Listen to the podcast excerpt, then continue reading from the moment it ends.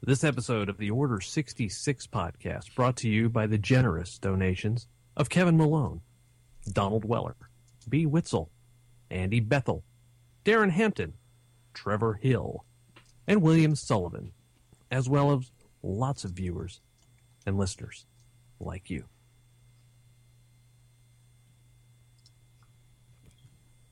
Oh, yeah.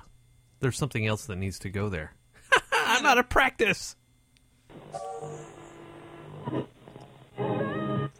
Correctly with the correct amount. D20 Radio, where gamers roll.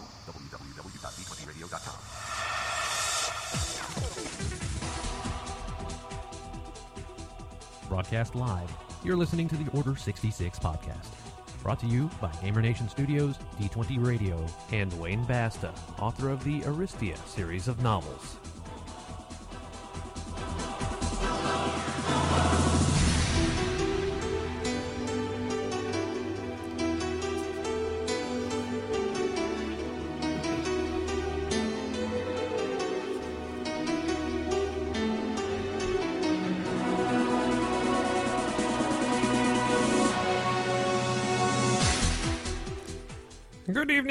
Greetings and salutations from the Order 66 podcast. My name is GM Dave, and this is Sunday, February 21st, 2016. And my goodness, how long has it been since I have taken the show off the top? Yes, indeed. I hope all the listeners out there have their six and twelve packs ready because it's go- it's game time, folks. Hmm. We had a drink moment. We had a drink moment right off the top because uh, apparently Chris split the bed into two pieces and didn't tell me. So, you know, it, it is what it is. Anyway, welcome to the Insanity of the Order 66 podcast, the original podcast dedicated to Star Wars role playing, gaming, systems, D20, and Fantasy Flight. All inclusive, yes. And we have a pretty nice little show in store for you tonight. Of course, I must welcome our super companion of the day, also my host, Mr. GM Phil. Ah, thank you, Dave. It's a pleasure to be here once again, and it's a rare show today. Very rarely do we get the Phil and Dave show, or the Dave and Phil show, or Phil and the Dave, Sans Dave and Chris Phil. Show. That's right. The the uh, the minus Chris show. Exactly. Yes, the minus Chris show. That, Yes. That'll work. So he's off traipsing all over Europe somewhere. He's um I don't know somewhere in the Alps. I'm not entirely sure. Uh, all I know is that Europe is on high alert, and I'm not entirely sure if it has something to do with Chris being there or not. But Great. uh, now I just got this image of Chris in Lederhosen. That's never coming out. I'm oh, guessing that he's drinking this, so you know. And then, and of course, we have ourselves a guest. We do. We do. We might have a couple of guestesses, and we will get to that momentarily. But, I'm sorry. Certainly. Yes, indeed. But first, but first, we have this. Hello there.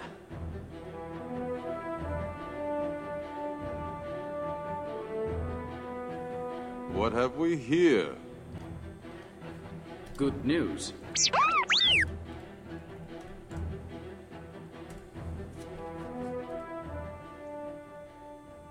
Announcements. Announcements. ah, so we yes. start off with the featured podcast of the week. Ah, yes. Who shall it be this week? Spin the wheel of podcasts. Uh, well, this week the Wheel of Podcasts came up with one of our very first additions to the network, and they are back with a new show. The original first edition podcast, the Roll for Initiative podcast, returns with Vince, and he is joined by two special guests from the gaming community and chat about the various topics that are seen on Facebook and talked about in the gaming community. Timothy Brannan, writer and blogger of the Other Side blog, and Eric Tenkar, the blogger from Tenkar's Tavern. They talk DM tips, Kickstarter, and Patreon social media, and how and where to buy your books. Mm. It's a great pod- podcast, great time. Vince does an amazing show with such a really old, literally old school topic, original first edition Dungeons and Dragons. Yes. Uh, if you're a fan of that at all, by all means, man, folks, get out there, listen to that. Uh, and you can find that and many other great podcasts at www.d20radio.com. Yeah, Vince has been around forever. The Roll for Initiative podcast and others that he does, he's been at it for a long time. But um, and he, he, you know, he's been managing to get himself nominated for Ennies, you know, more often than not over the course of the last ten years. Can you believe this? We've almost been doing this for ten years. Yeah, what, what 2007? Uh, early 2008, so eight eight years plus now. Nice. Can believe that? Yep. Creeping up there. It's nuts. Anyway, uh, Gamer Nation Con attendees. By the way, we have to tell you this. Um, event submission is wrapping up, so need to let you know if you're planning on running anything. Yes. yes, Mister Phil. I know, I know, I know. I got to, got a couple things that I got to put up myself. Well, your Guns of Nova Rain are going to like sell out immediately, but um, I think you've got something else coming. But anyway, e- event submission is wrapping up next week, and that it would be like the 29th of February. So make sure and get your events in so you can get the cred for running your games that you're going to run. Uh, the event registration process will uh, begin opening up for select events and the high gamer cred and MVGs and all that stuff at the beginning of March. We'll do that for a few days, and then open up the rest of the registrations for everyone else. I would say at probably tail end the first week of March, maybe, um, and then that way everybody can get registered. Is that a word? It is now. All right, we just made it up. Perfect. Yeah, I've got a couple more. I've got a couple of things that I've got to put up. I just got to figure out if I have time and energy to, to uh, do my Guns of Nova Rain sequel. Write that up. The main uh, module that I've still got to post on the charts will get posted probably tomorrow. Ah, yes. All right, I can't wait to see that. It'll be fun. It'll be fun. Or awesome. awesome. Awesome. Good times, yo. Yep. Yo. Uh, but yeah, um, Oh, you know what? I, I skipped FFG stuff. God, we did. We did. But uh, to be fair, there really wasn't much this week or in the past few weeks. there hasn't Uh, been much this month. I mean, No, no. Rebellion is on the boat, but it's been on the boat for I don't know how long. I think it's lost at sea. As long as it's not as lost at sea as some things were last year, we should be okay. I hope. I, I what I'm praying what I'm praying happens is that it becomes available before Gaming Nation Con. That'd I- be awesome. I don't know. You know, it'd be great if we had like an FFG employee on here later. Maybe we could ask, but we'll see. Uh, but yeah, the big lead, uh, the big uh, FFG news is that Lead by Example is in your friendly local gaming store right now. I have a copy. It is awesome. It is fun. It is useful, and there are some things in there that are absolutely hilarious. Um, that book brings all there is to know about being a commander, with more mass combat rules for battles on multiple fronts and a guide for creating military campaigns. Go on out, pick it up. You will not be disappointed. It, it, it's a fun and useful uh, resource for anyone who is doing an Age of Rebellion game, and You- even other campaigns. You know, last night I ran for our Patreon um, sponsors. I ran the uh, the game, our monthly game, and you know, um, the rest of the story is the module that I wrote that has mass combat in it. Yes. and um, we we got to talking about mass combat and and uh, and the fact that there was more coming, and and of course now you know lead by example uh, gives you the ability to try and run battles on multiple. I can't wait to see, but I haven't gotten the book yet, and so I need to uh, I need to get that. But uh, aside from they're not that, much different from the rules in Operation at Arda One if you have that, um, but they're they they kind of like tuned them out, uh, tuned them up, uh, gave them a nice good once over after getting feedback from that. I figure uh, they're they're nice and elegant now. They're fun. Really? Okay, because there was there were there were some gaps in Arda that I didn't, you know, that I kind of had to make my way through. But anyway, Yeah. it, it's uh, it's still it's it's all good. So, Yeah. uh, yeah, I can't wait to see it. Uh, that being said, you guys, for lots of GM tips and tricks and advice, uh, head over to d20radio.com, which of course is the best bloggerific tidbits on the interwebs. And of course, this week is no exception. A bunch of new episodes, or I'm sorry, articles out there for your pleasure.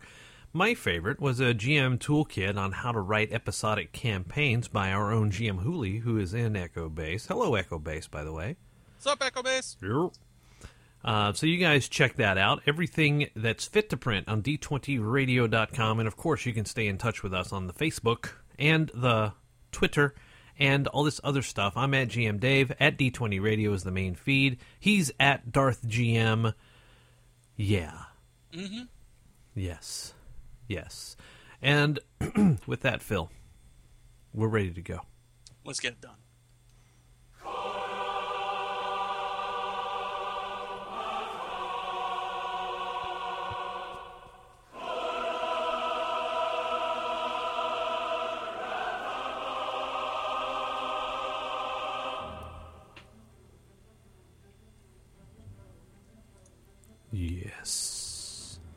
Are we ready to keep the peace? I think we are. Is we? But for, we're, we're going to need some help to keep the peace, though. We will. We will. So you know what? We've uh, we've invited, and we will probably have other guests as well join us.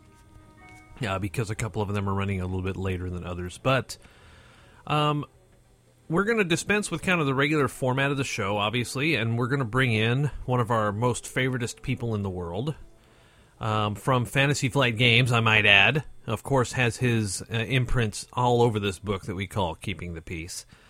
And um, so we'll say, returning to the show, here is noted FFG legend, Mr. Max Brooke. Max, welcome to the show, sir. Well, thank you for having me back, especially, you know, after last time. Oh, what do you know, man? What do you know? Yeah, I mean, you know, you, you, you forget, right? It's like, you know, it's like anything. You're like, oh, that wasn't so bad. And then, you know, you, you do it again. Oh, we never had such good reviews as we did the last time you were on the show.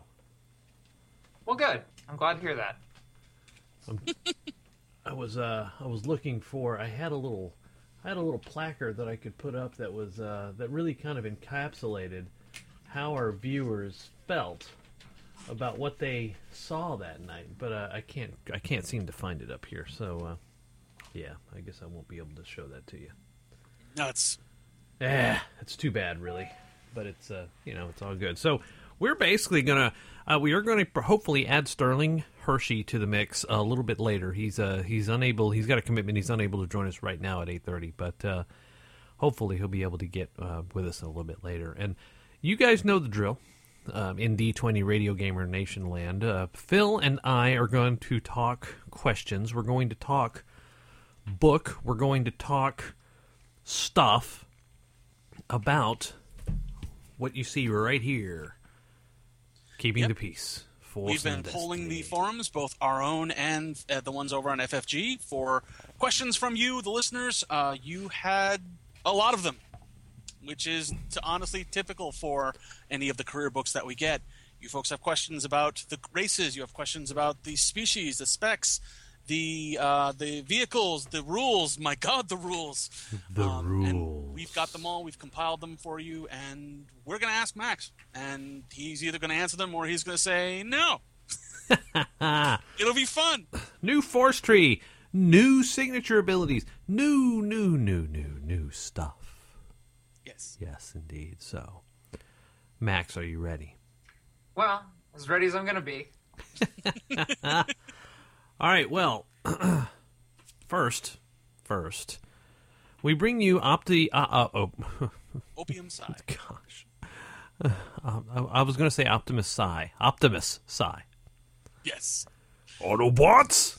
Mm-hmm. Opium Psi. All right. So he says this when you get to discussing the art in this book, and you will because Zoe and her crew really brought the goods once again, you have to mention page 10. It's so funny that I am sitting here and I have. This is like page 9 and 10. This is like the. Uh, it's like a. It's a spread, right? You guys can see this Oh yes. and um, and I also had page nine open because I really, I really like this piece with the uh, with all the lightsaber duel. You know, it just almost evokes the sound of lightsabers clashing together, and um, I don't know. It's just uh, as she deflects a blaster bolt. It's just wonderful. But uh, the art is something. Uh, anyway, to keep going here, um, the cold-hearted evil Jedi leading away what we can only be uh, only presume to be newly orphaned Togruta children as their village burns in the distance. Their child looking back over their shoulder, knowing that the arriving heroic men and women of the Imperial military rescue teams were too late to help her. It's a great piece, so much emotion, and reinforces us why uh, we should support our beloved Emperor, Emperor Palpatine. Yeah, that that that really wasn't much of a question as much as it was just a great segue into um, how beautiful once again the artwork in this book is. Um, Zoe knocked it out of the park, and I really dig all the artwork that came in here. Uh, Max, looking over it, uh, did you have a particular piece that you really enjoyed, or you were happy to see when it finally uh, got through uh, through Zoe's department? Well, I, I would say honestly, pretty much all of them. The art in this book is uh, Zoe and, and company really outdid themselves this time. Um, I think my favorite piece in the book, uh, although there are a lot that I like, Sure. is the one on page seventy-five. Looking right at it, man. Um, that's that's probably my favorite piece in the book. Uh, uh, yeah. So when I when I uh, you know sat down and talked about that with uh, with Zoe, you know, I I uh, sort of assumed that the the Terentatek would be you know like a little smaller. Um, uh, and when you know, like when when she was talking to me about the piece later, she was like, "How how big is it? Uh, Okay, if this is?" And I was like, "Well, I mean, I, they can probably get pretty big, so you know." And she was like, "Well, how big?" And uh, you know, so we we looked at this uh, as it was developing, and I was like, "You know what? It's sweet. Let's do it." So we I, I, I've played SWTOR. I've been in this fight. That's accurate. we, we, we just decided to go as big as possible, and Zoe, as always, did an awesome job uh, uh, directing this piece, and yeah, and that's that's I think my favorite in the book. Mine too. I, like I said, I had my my my book open right to that page. Um, I got to say though that the second that my second favorite one is the one on page twenty three where the That's War story- mine. That he's redirecting uh, this this little small projectile. Yep. I forget what that gun is. It's it's like a flechette launcher or a missile launcher or a rocket launcher or something from uh, from from uh, Dark Forces, and uh, yeah, right back at you, buddy. Yep. Some narrative use of improved reflect going on there. Uh, mm, there you go.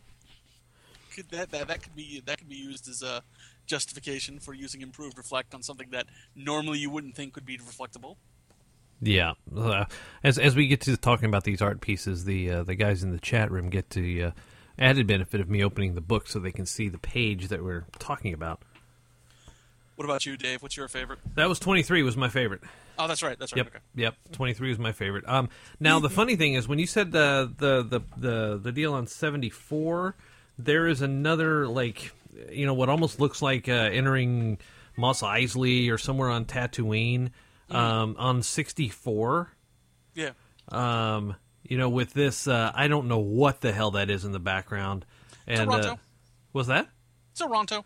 That's a Ronto. Okay, that's a Ronto. All right, and you've got an Imperial shuttle-ish looking thing, and and you know it's obviously a space spaceport. It's hustle bustle, but it's just there's just something about it. This this little man with a mane of fur. Um, yeah, Everyone's watching him. Yeah. I mean, he's just walking down the middle of the street, and every, I mean, yeah. So um, It's like those old westerns. Justice has come to town. yeah, Definitely. Well, and actually, That's that's, part of it. Is one of the things is when um, so we always do a concept meeting with um, with uh, the the art director on the book, um, and so you know Zoe and I sat down and, and had the concept meeting, and we were discussing, you know, like, well, what should these sort of over like the thirty thousand foot view, like, what what are we trying to evoke with this book?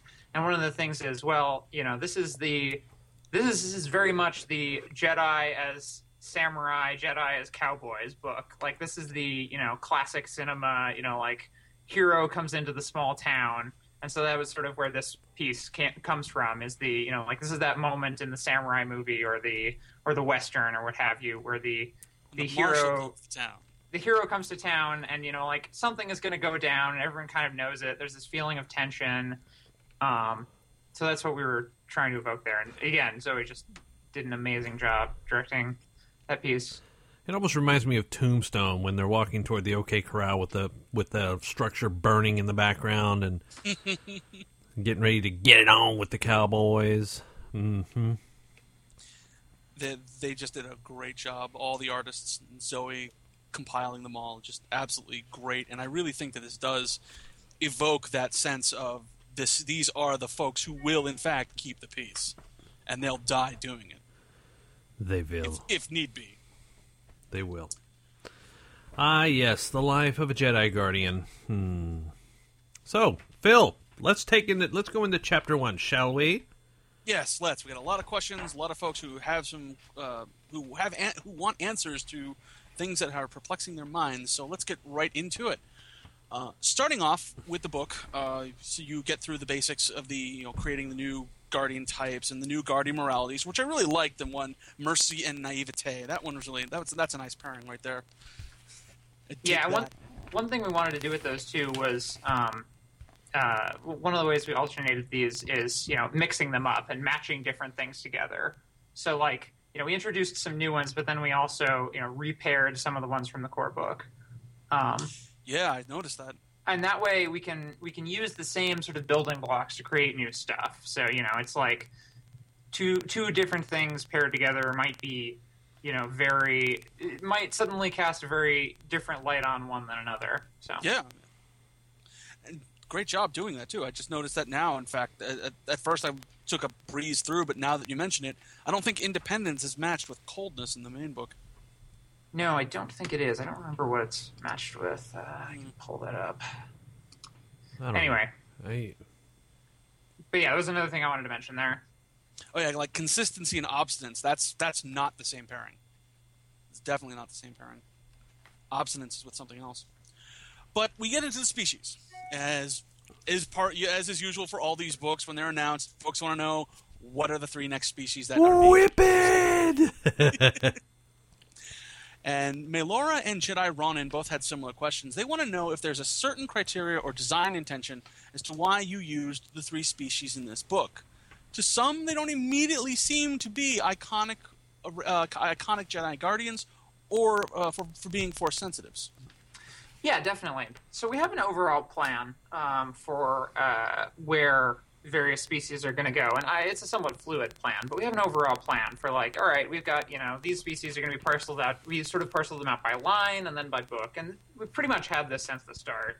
so where are the Um, Ewoks? So discussing these three. Dave!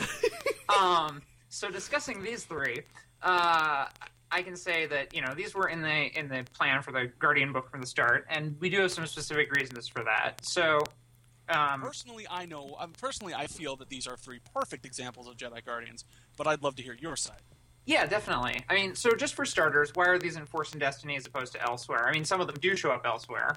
Um, we'll get to that, but uh, um, but why are these in in Force and Destiny uh, in particular? Um, well, they're all species associated with you know Jedi. There are Jedi characters in all these species. Some of them are fairly minor, but um, uh, you know, there's, obviously there's a uh, Lannik um, uh, and an Iktotchi who are on the uh, Jedi Council, and then there's um, the Whiphid, whose name I don't know if I can properly pronounce. Who is K'Kruhk. Yes, who is a uh, is a Jedi. So these are all species we've seen, you know, like doing stuff with lightsabers. It's you know they're iconic in that regard, and especially for you know the, the first book in the line, we want to sort of reinforce that and have people be able to say like, oh, okay, that's that guy. I I know that species. Yeah. Um, but uh, as to why all three of these are in the Guardian book, um, that really comes down to a lot about the like more nuanced things about the species. So they all sort of have different sets of they're you know they all sorts of have different sets of uh, values, beliefs, and qualities that play into the Guardian's role. So, for instance, you know, like a big part of the Guardian is is conflict avoidance, and the Iktotchi are sort of that in a in a nutshell. Like if you can, you know, neutralize a threat without ever having to fight them, even better. You know, the Guardian is all about defending and protecting, and the best protection can be you know, just preemptively dealing with a problem or avoiding it entirely. So the Iktotchi does that.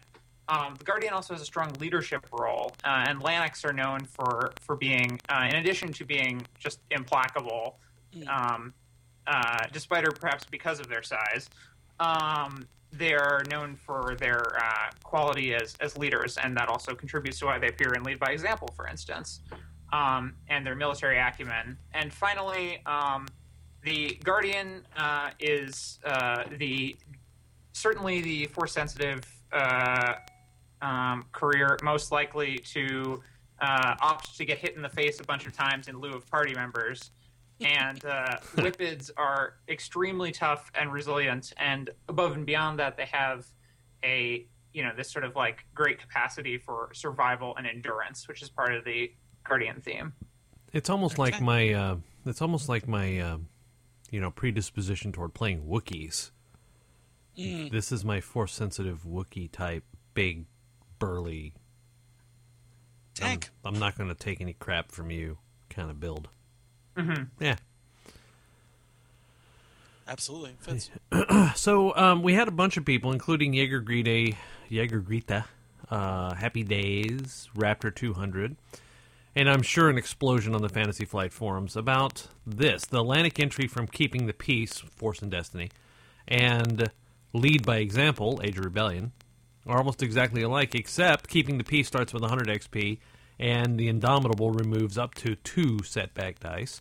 The one from Lead by Example is 95 XP, Indomitable that removes one setback die. So, which is correct? The one in keeping the peace is correct. And that's what I thought. I mean, the, it wouldn't. It, it wouldn't. It would seem to me that the later entry would be the correct entry. Um, well, keeping the peace is actually the earlier entry. Oh, nice. Okay. But um, that is the one that is correct. Uh, we talked it over, and that's the answer. Oh, okay. That's the Sounds answer. fair. Which order did they come out in? You you actually wrote keeping the peace first, or lead? Oh wait, I haven't even seen lead. Never mind. Um, Yeah, lead, lead by example just came out. I, I got Yeah. it like a week ago. Oh, that's right. That's right. So yeah, that's right. That's right. That's right. I'm sorry. I haven't even seen it. I don't have it yet. Duh. It's okay. It happens. Sorry. Meh. Um, so those are the species. And next up is the specializations. Three gorgeous, beautiful specializations in here. Uh, Blackbird 888 wanted to know what influences inside or outside of Star Wars went into the design of the three new specializations, those being the Armorer, the Warden, and the War Leader. Yeah, definitely. Well, obviously, uh, in Star Wars, we see lots of different uh, ways in which Force sensitives fight. I mean, especially if you start to take Clone Wars into account, which and and Rebels into account, which we certainly do. Um, and you know, not everything is accounted for by just the lightsaber fighting styles. And the Guardian was a place to add in some more characters who did things in different ways, including you know the War Leader, who is a actually a range combat based um, uh, specialization for the Guardian. There, we have a few ranged combat specializations. Um, the uh, the um, Hunter, for instance, but the uh, but the you know the War Leader adds that to the Guardian, which is kind of a nice new dimension. Um, and then plays into the theme of the Guardian by um, synergizing with some of the uh, you know the um, buffing and protective abilities it already has. So you know, protecting by improving cover or helping allies get out of the way rather than you know, directly intervening uh, on attacks. Um, the warden is uh, is certainly uh, influenced, and the, the art piece makes this pretty clear. But uh, certainly influenced by you know the uh, the basis in in martial arts that you know lightsaber combat clearly has. Um, and the warden, you know, the idea was, well, how about a how about a, a specialization that can you know fight unarmed? Um, uh, since we've played with that in, in other game lines, but not so much in Force and Destiny. Um, uh, there's also um, obviously some. Uh, well, there's the the actual bad cop talent. Um, so there was some idea about uh, working in the sort of you know. Um, uh, I'm trying to think of the best way to put it, but you know the the aggressive, intimidating figure that uh, a force sensitive certainly could be to, especially to people who aren't force sensitive if they're, you know, kicking Yeah. their butts. There is a lot of psychological warfare with that warden tree. Yeah, one of the ideas is one of the things we wanted to play with with the warden was the idea that you could have somebody who would generate conflict, but didn't necessarily do it just by killing people. Um, you know, a figure who is somewhat uh, darker than their comrades, but isn't necessarily just a murderer or whatever. And in fact, the warden is a pretty good way to build a, a character who is a non-lethal fighter, um, but uh, the warden also uses fear as an asset. And so that's sort of that walking the dark side line right? Where you've got you know like maybe you're doing it for a good reason but you're still using kind of an evil tool. So it's an interesting thing to create and it's a fun conflict to sort of build into the tree itself. Um, He And, convinces you to he convinces you to play nice, even if he has to twist your arm to do it. literally and figuratively yes. Yes. I love What's wrong with that? I love baleful gaze. Yeah, you're going to earn conflict, but man, you're going to make yourself hard to hit. Mm-hmm. yeah baleful gaze is a is a fun one although i think my favorite talent in that tree is actually overbalance That's a mean one. That's an absolute mean one. Stagger the attacker because he rolled a despair or three threat. and we kind of want we were playing there with like okay so you know if you don't if you are fighting unarmed you know you're not going to have a lightsaber in hand which means you can't uh imp- you know you can't parry improve parry so what can you do with those same you know especially with the threat and despair you might generate with baleful gaze what can you do with that well overbalance is a nice thing to really give you some control over the combat which is really what the warden is all about is like maintaining control over the battlefield and control over enemies Right. Yeah. Oh, and and the way the tree is structured, you have to have overbalance to get to baleful gaze. So. We can go the other way too. Oh yeah, I guess you could You go can down and can then back up. if but Yeah. you'd probably end up going through there Yeah. because Why would you? is- That's so yeah, it's so expensive to go down and then back up. Not not just that, but overbalance and you know going through overbalance. Why wouldn't you? Yeah, exactly. Well, you get your force rating first if you go down and then back up, but True, true. Uh, so getting sticking with the warden, Darth Pseudonym has a question uh, and starts off by saying, "I love the warden spec. The concept of a force-powered martial artist is one that I've liked since way back in the early Star Wars gaming days, and this is a great expression of it. Still, I'm curious why the warden has that auto-conflict talent, just like the aggressor. Obviously, you can play the cl- either class either way, but in many ways, the warden seems like the light side reflection of the aggressor's clearly dark side influence." Because of that, I was surprised to find that he's just as prone, talent wise, to embracing inherently dark knowledge. Is there a particular design concept behind this? Hmm. So thematically, um, as I mentioned earlier, we wanted to play with the idea that the warden isn't, you know, isn't necessarily a thoughtless killer, but the warden is using fear in a very, you know, like functional sense, and that is kind of a dark side thing, even if you're doing it for a good reason. Um, so you know, the warden has this sort of dark side to it. Interestingly, I, th- I, I think it, it, it's interesting that. Um, Darth Pseudonym mentions that the the warden and the aggressor as parallels or as reflections because I actually see them working really nicely together. Um, oh God, do they they? That's the first thing I thought. well. Um, First thing so I thought, man. First thing I thought when I saw the two specs. I actually think in, some ways the warden is kind of where the aggressor could go. The aggressor is sort of unthinking violence, right? And the warden is thinking violence. Yeah. Um, So you could definitely have a character who like starts out as an aggressor, and then as they get more experience, they realize that like, oh, actually, like fear is a much better weapon than you know just brute strength, and I can kind of like evolve to you know like use these use this asset I have uh, more effectively, and you know like instead of just instead of you know just uh, just hitting people and making them afraid of uh, afraid of me, I can talk to them and make them afraid of me much more effectively. You know, um, and obviously with uh, Prey on the Weak, the two play really well together. I have two PCs in one of my games. Both of them, two PCs who went warden. One of them started as an aggressor, Hmm. so they went right into that. hmm. Uh, may I interrupt for a moment? Yeah, You definitely. may. So, um, we have um, another gentleman now returning to the show after uh, an absence of merely weeks. uh, a gentleman who needs no introduction, although he has his paw prints on basically everything Star Wars RPG since the Big Bang or God spent his seven days, whichever you choose to believe. Mr. Sterling Hershey. Hello. Hi, Sterling. Hey, Sterling. How you guys doing? Awesome. Doing You well.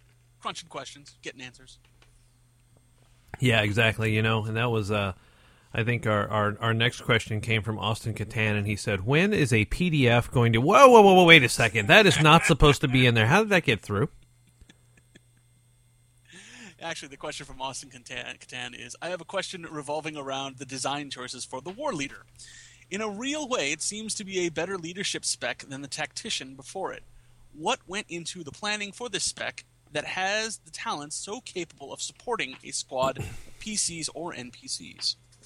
So one of the things about the war leader um, is actually, um, although it does have leadership skill, it doesn't really have any talents that play directly off of leadership. Uh, unlike the tactician, which does have some, which has more support for that, and then has even more support for that in its career.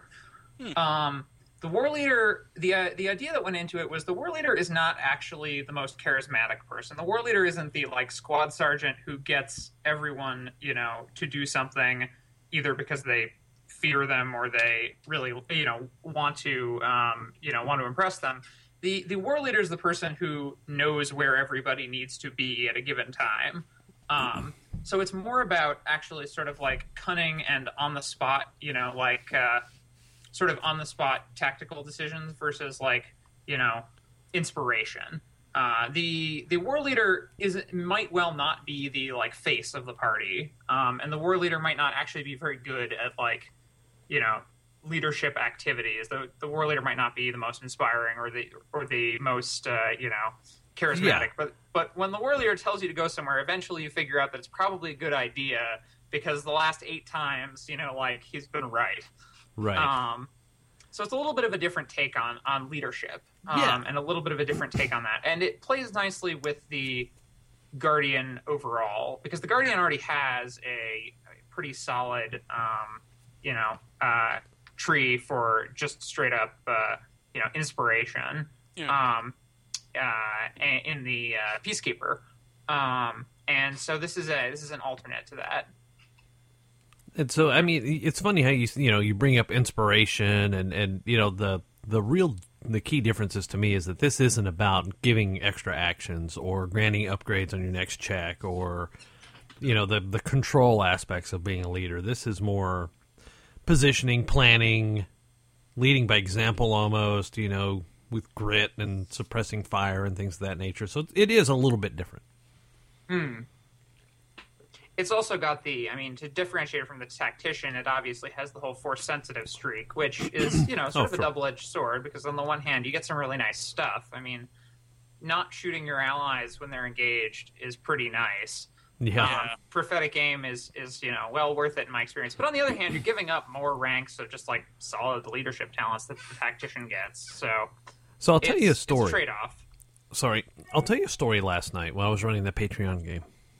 There is a, I'm, I'm spoil a little bit of the imagery. There is a uh, portion in which that uh, two Imperial sergeants take a hostage, and that hostage is uh, the ex girlfriend of one of the characters. And uh, they still have a thing for one another. It's just that they were separated because of diplomatic corps and things like that. So he's holding her as kind of a human shield, and he goes charging at the at the uh, at the, the the sergeant. And actually, he the sergeant is not holding her as a human shield yet, but they are engaged. And he goes charging in at the sergeant and rolls a despair. Wah, wah. Yeah, he almost killed her. so yeah, being able to not hit the engaged person is great. Nice. but yeah, just I, I just opened up the book and looking at the tactician. I mean, i it's a it's a pretty solidly different tree. I mean, field commander, as you mentioned, is all about action economy, and Right. uh, you know, um, natural leader. I mean, like the tactician is a solid face character, and the war leader could be, but you're not getting a lot of talent support for that. Um, you know, you would be relying mostly on your your characteristic and skill. Right. Okay, so moving on. Sterling, anything to add there, by the way? Okay. All right. Awesome. a man, a few words. Sterling Hershey. Away, put your weapons. Comes in and says, or away, put your weapon. He says the new talents are way cool. What is your favorite new talent addition? He goes on to say, I really love Precision Strike with the idea that a character can be that good with or without a weapon. Let's say Mara Jade, who obviously has this talent, or she did until she was summarily dismissed by Disney, succeeds masterfully on a lightsaber attack. No advantage, just lots of success, and the damage takes her opponent over his wound threshold, causing that opponent to immediately suffer a critical injury. Can the precision strike talent be applied to this critical injury? So I was just taking a look at that, and uh, yes, it can. There you go. Um, in terms of what my favorite talent is, I already mentioned uh, overbalance in the warden, and I think that's uh, probably my favorite talent in the book as well. Although I also I do quite like supreme armor master because it gives you a reason to wear armor against lightsabers. Yeah, that's just crazy awesome. Oh wow! To reduce the uh, critical by ten as an incidental Ten per point of your soak. per point of soak. Yeah, I, of course I didn't read the rest of the talent. wow, wow. Now, so you're that- talking at least you know for most characters you're talking at least a forty or maybe fifty point reduction there. That's what I wanted to ask. Is it by your character's soak or the soak granted by the whatever armor you're wearing? It is by your character's soak. Ah, dude, I know some characters out there who out of the box can reduce that, who could uh, knock that down by seventy or eighty points. Wow. Now, admittedly, you are paying three strain to do that, so Meh, you're gonna pass out pretty quickly. fat. Well, if you But that- yeah. like a boss, yeah. That's better than losing an arm. Reinforced item is another one that's interesting in that vein. Yeah, yeah, I was I was looking at that one too. That's that's a solid talent. Uh, granting uh, cortosis quality to your armor as long as two force dice are, remain, uh, remain committed. I- at first, when I first when I first read that talent, I thought that it was like the ultimate evolution of or counterpoint to parry. Ooh. Someone with like tons of ranks of parry. I like that you've also paired that with if you want to keep this going round to round, you will be eating three strain each turn you keep that going. So it's interesting. It actually, you know, we did the we did all the math out and we we checked all the scenarios and such in our testing. And uh, you know, one of the things we came out to is like, so you know, if you're if you're only taking one attack, it's the same as parry basically. Mo- For most for a character optimized to use it, you're getting about the same amount of. You know, if you're taking one attack per round, you're getting about the same amount of mitigation. Right. Um, you're paying more strain than a character who has supreme parry. So a Soresu defender, for instance, is t- spending a lot less strain to get that same mitigation. Sure. Um, uh, but if you're getting hit multiple times per round with lightsabers, it's better. mm-hmm. Um, so it's it's an interesting trade off. Um, but yeah, it it uh, it can keep you alive for a while, but you're going to pass out really quickly if you uh, if you just leave it on all the time. Right. So what what what uh, what feedback or have you gotten feedback from the min maxing community on Tinkerer? Well, Tinkerer is not new. Um, Tinkerer is an Edge of the Empire. Um, Tinkerer is extremely potent, but Mhm. it's been around since the beginning of the game. It's not overpowered. No. But as a you know, as a Jedi, have you seen anybody try to upgrade equipment that was really not meant for upgrades? Not particularly, honestly. Like the, you could already do, you could already add hard points to items with the artisan's intuitive improvements. Um, and uh, so I don't think it's been too too Not crazy. bad. I haven't seen anything about it. Okay. Is there anything you've seen? No, no, no, no. I was just curious. I, I personally, I'm not usually one of those. In fact, the min max guys that want to add all kinds of crap to their weapons usually just make me frown, and um, and I have a tendency to break their weapons. But um, you know, Like you do. yeah, you know, it's one of those things. But uh, no, no, no. I haven't. Uh, I haven't run across it at all. It was just. It was just something that just kind of popped in my mind when I saw it. Mm, definitely, yeah. And we try to introduce, you know, talents from the previous game lines, you know, we try to cross pollinate at times too when it's appropriate. So, for instance, instead of inventing a new talent that does the same thing as Tinkerer, you know, we bring Tinkerer over, and then it gets Sure. reprinted, of course, but in the book because it's not in the core book. But you know, same Tinkerer. Right, right. Sterling, were there any talents in the introduced in this book that piqued your interest? Actually, uh, not so much a talent, but um, back on the Warden page, the uh, the idea that certain talents have a conflict cost. Yes. Yeah, you know, that uh, yeah, that, that that's an interesting idea. I think uh, it really adds to you know the danger of, of learning some of these. Although I think only one of them has it. Yeah, Previously, yeah. Yeah. Now there's two. yeah.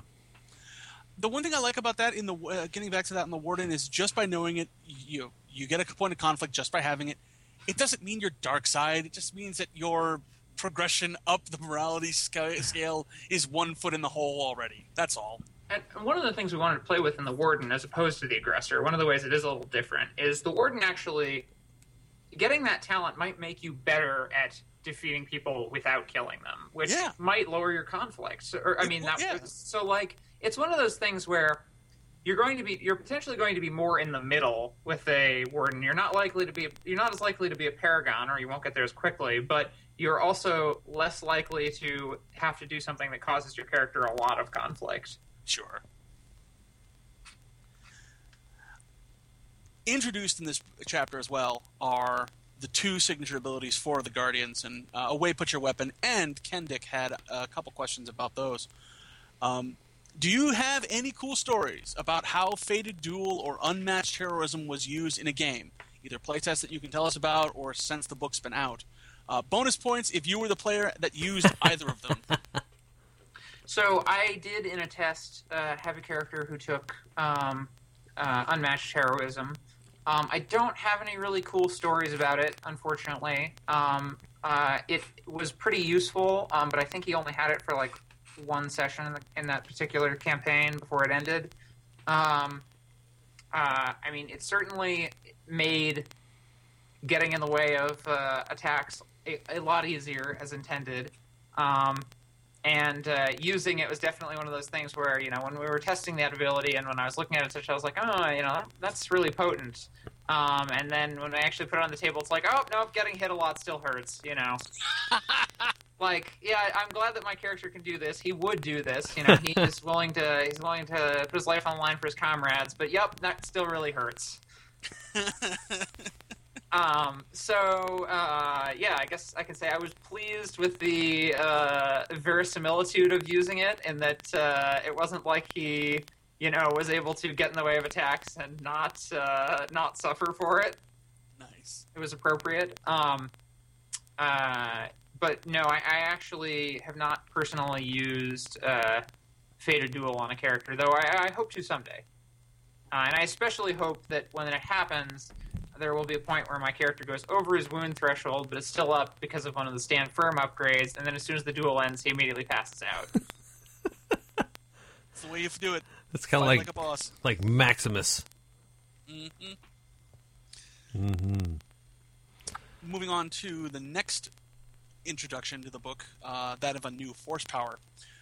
Um, uh, Elo- uh, Lauter Nerd, Lord of the Rings nerd, had the question What was the intention behind the new power in the book, and is it meant to balance out certain powers that could be abused from the main book? Example is the sense power with certain upgrades. Um, no, it isn't really meant to be a nerf to existing powers or anything like that. Um, what it is meant to do is create a force power that fits with the themes of the Guardian. Um, and that was definitely a challenge. When I sat down, you know, when we were talking about the concept of this book, we decided, well, we should do a new force power. You know, there's lots of new things we haven't explored yet. Um, but what were what is a Guardian's force power? You know, how does a Guardian use the force to defend, and how do they do it in a way that doesn't step on the toes of protect? Um, and so, you know, we, after some discussion, the, the team came up with the idea that we should do a force power that defends against force powers. You know, the Guardian is one of the most, other than maybe the Warrior, the Guardian is one of the most iconically, you know, like, um, you know, Jedi Knights of the, you know, force sensitive careers we have. Um, and you know, the Jedi Knights we see in the films, they might use things to augment their abilities, but they generally aren't, you know, chucking around energy blasts or what have you. Sure. Um, that's usually more of a uh, more of a dark side ability. But even even amongst you know the Jedi, we do see people who focus on fighting more with the Force than with uh, than with a lightsaber. But you know, it, it, it seemed kind of like an obvious route to go that you have a way to protect yourself against those negative force powers you're going to deal with. Um, because you know, if your GM is is worth their salt, they're going to throw somebody with unleash at you every now and then. And uh, if you don't have a way to deal with that, and you don't have a way to, you know, if you don't have a way to deal with that, you may you may wish you did. Um, obviously, protect is one way to do that, but protect re- requires a really high force rating to be effective. And one of the goals of suppress was that it was something that even someone with force rating one would find worthwhile. So that's why it has a pretty low um, commit effect that you can get, you know, useful effect out of right away. Um, it has uh, a second commit effect that again works if you only have one force rating. Um, so it's really like, what what am I going to do? Let's imagine, you know, I built a, a defender who doesn't have anything really to commit his force dice to, um, Yeah. which I did at one point. Um, you know, I, I want to look when I'm looking at a force power. I want something that I am going to be able to use reliably and be effective with. And so suppress was sort of the answer to that. Of like, okay, this is a way for me to protect myself and my allies reliably from force powers. And maybe it doesn't, you know, like completely negate them. In fact, in most cases, it won't. But even reducing the damage a little bit can be really, you know, on an offensive force power can be really nice. And sometimes it'll make a miss.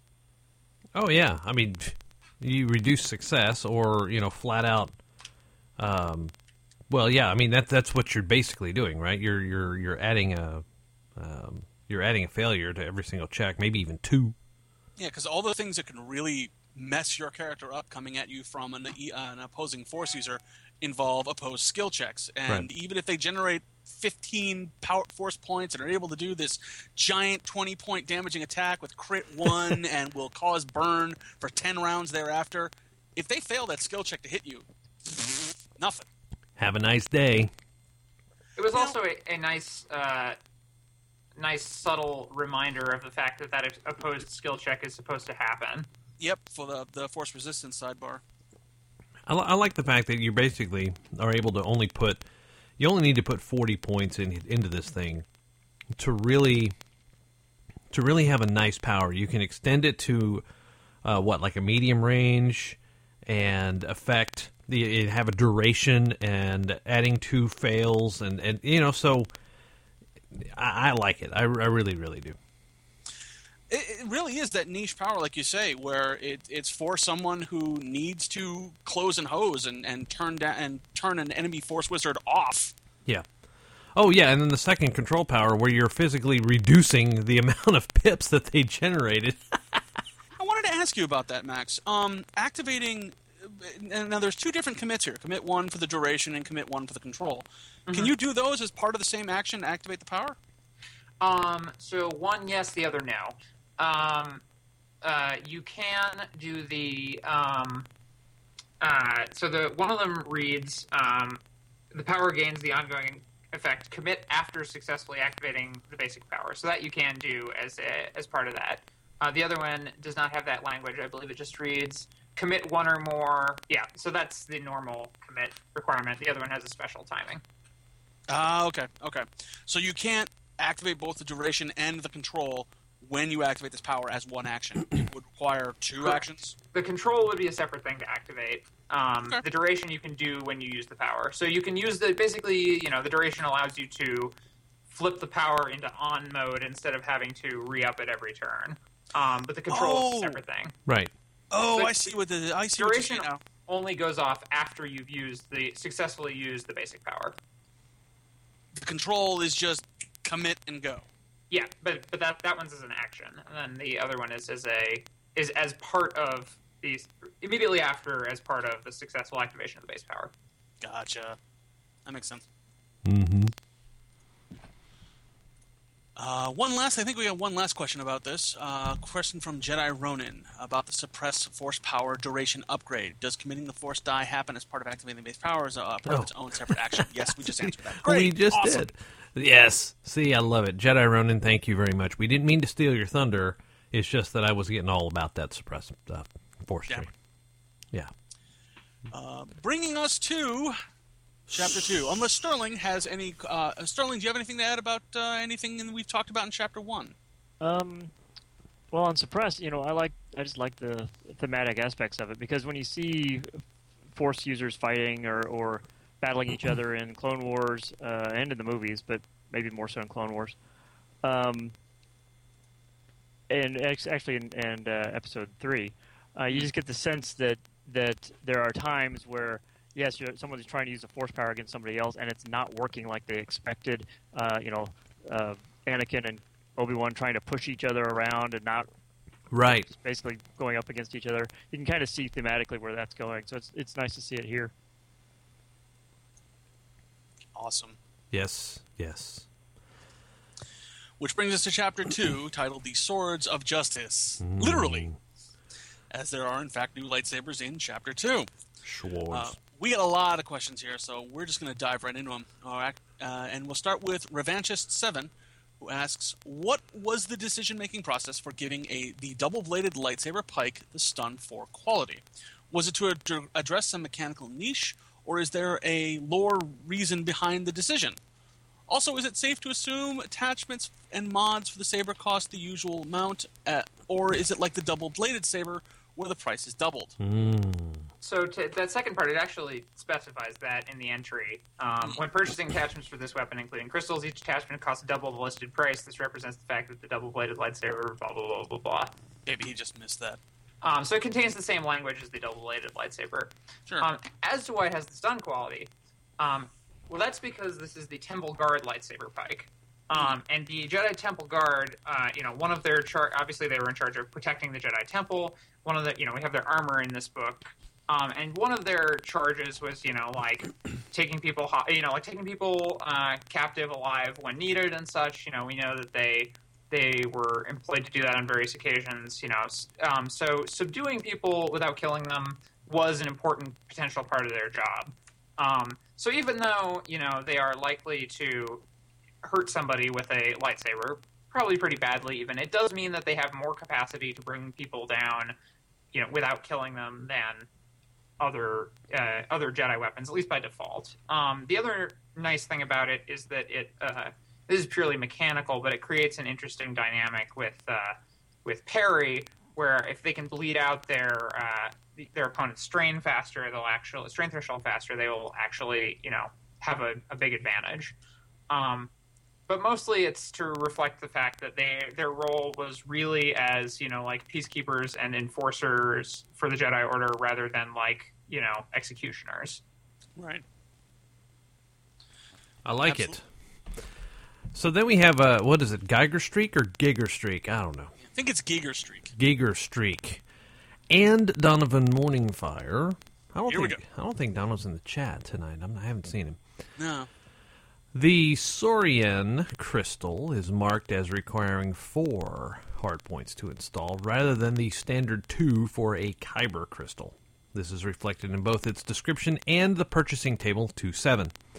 Is this crystal truly unique in how much space it takes up, or is this perhaps a typo? If it's not a typo, one way of abusing the system would be to use the cyclic crystal array with a two hardpoint cost Kyber crystal, then install the Saurian crystal at zero hardpoint cost. Your thoughts? Well, I'm not sure I really consider that an abuse for starters. Um, but uh, the Saurian crystals uh, hardpoint requirement is correct. Um, Wow. It is four. Um, uh, if you want to use a cyclic crystal array to fit it in uh, more effectively, that is a little strange, but it's not the weirdest thing that one can do with the hardpoint system either. Um, uh, it means that that's a slightly more efficient way to do that, but you're paying 1,500 credits for no extra benefit by default. So, I mean, if you want to do that, nuts to you, you know, like. But yes, Interesting. And that is that simply just because it adds so much to a sort of staple talent for most lightsaber combats? um, that's part of it. Um, it's also uh, another way to uh, differentiate it from some of the others mechanically. It makes it a different choice. You know, suddenly you're not just choosing based on cost and effect. You also have to consider like, okay, did I want other modifications? If I do, do I want to pay even more to get this thing in at the normal size with the cyclic crystal array? So it creates more choices. It creates more interesting options for the players. Um, but uh, but yeah, part of it is because it has does obviously grant a really potent ability. I get it. Hey, Sterling, Yes. I have a question, Okay. and only because I didn't know what parts of the books that you, the, this book that you worked on. There's an easy answer to that. Chapter three, accept the armor. Well, okay, Had a hunch that's what you worked on. good answer. Good answer. Good answer. So Dono follows back up with another question and says having the option to be able to swap between two different crystals seems a pretty nice little perk. More so if it's been modified to hold an additional crystal, so only needing two hard points to install this seems a bit on the cheap side, especially if you've got the GM kit rules to potentially build a saber hilt with additional hard points as well as the Tinkerer talent. It see, there's that Tinkerer talent. it almost sees this attachment should cost at least three hard points, so that if put into a basic lightsaber, that's all you've got. Also, what would happen if a PC with a basic lightsaber and has an Ilum crystal as its default installs the cyclic crystal array attachment with a Saurian crystal as the alternate? It seems that with the CC array, it'd be a cheap way to get the perks of the Saurian crystal, as they wouldn't have to pay the full four hard points that they'd have to if it was a primary crystal and still have the option of a saber crystal that's more geared toward damage output, such as the Krayt Dragon Pearl or Mephite crystal. Mephite, Mephite. I don't know. So yeah, that second one is pretty much covered by the previous answer, which is that yeah, you could do that, um, but you'd be you know again you're paying a lot of credits and credits to do this, and you're giving up other hardpoint options. Um, uh, the uh, as to the first part, um, it is intentionally two hard points. Um, we uh, I think it may have in testing been more, but we determined that you know a- as much as it's a nice trick. Um, the difficulty of acquiring multiple kyber crystals is so high Mm-hmm. that uh, you know, like honestly, it doesn't need to be that hard to get the cyclic crystal array because you're going to have to work your butt off to get two kyber crystals to use in it anyway. Two different ones, yeah. Um, yeah, and having two of the same kyber crystal doesn't really benefit you. So, I mean, I suppose you could mod them differently in theory, but in the end, you want to get all the mods for both of them. So, Right. it, it's it's one of those things where like the difficulty of it's it's the same reason a lightsaber hilt is relatively cheap. It, it the kyber crystal is the important part of the lightsaber, and it's incredibly difficult to acquire. And if the GM's throwing lots of kyber crystals at you, then I mean that's sort of you know like that. It's going to be an interesting campaign. Um, Right. But but yeah, kyber crystals are meant to be difficult to acquire, and they are the sort of like point of complexity and difficulty for any plan involving the cyclic crystal array. Makes sense. Aye, aye, sir. I got it. I'm with that. So our next question comes from Raptor 200, and I wanted to, I, I really wanted to put this question in because it needs some clarification. Um, how does jury rigging work in conjunction with the cyclic crystal array? Does it apply to only one crystal, or does it reapply every time the crystal is switched for a different one? And he goes on to ask about, um, you know, what happens if I had a Krayt Dragon Pearl and I applied it to Vicious, so that's now Vicious 5, Vicious 4 plus 1 from Jury Rigged, or then you get a Sapith gem and use it to get Breach 3 instead of Breach 2 plus 1 from Jury Rigged. Um, Raptor 200, Jury Rigged doesn't work the way you describe in your question. Jury Rigged would have zero effect on Vicious or Breach uh, because it increases the damage of a weapon by 1 decreases the advantage cost of its critical, or decreases the cost of any single other effect by one to a minimum of one. You don't use it to increase the rating of any weapon's quality with jury rigged other than the damage. You mean, you mean, you mean, oh, man. You mean I So can't, I can't use that for linked 4? Correct. Oh. Now you could actually use it on you could you, you could actually use it on linked to reduce the cost of activating linked. But that's what it does. It affects the activation cost. It doesn't affect the quality rating. Is that correct? That, that is that correct, Max? Yes, that is correct. Very good. Uh, Dave, you want to uh, talk to us about what eBack and Decorus had a question about? eBack.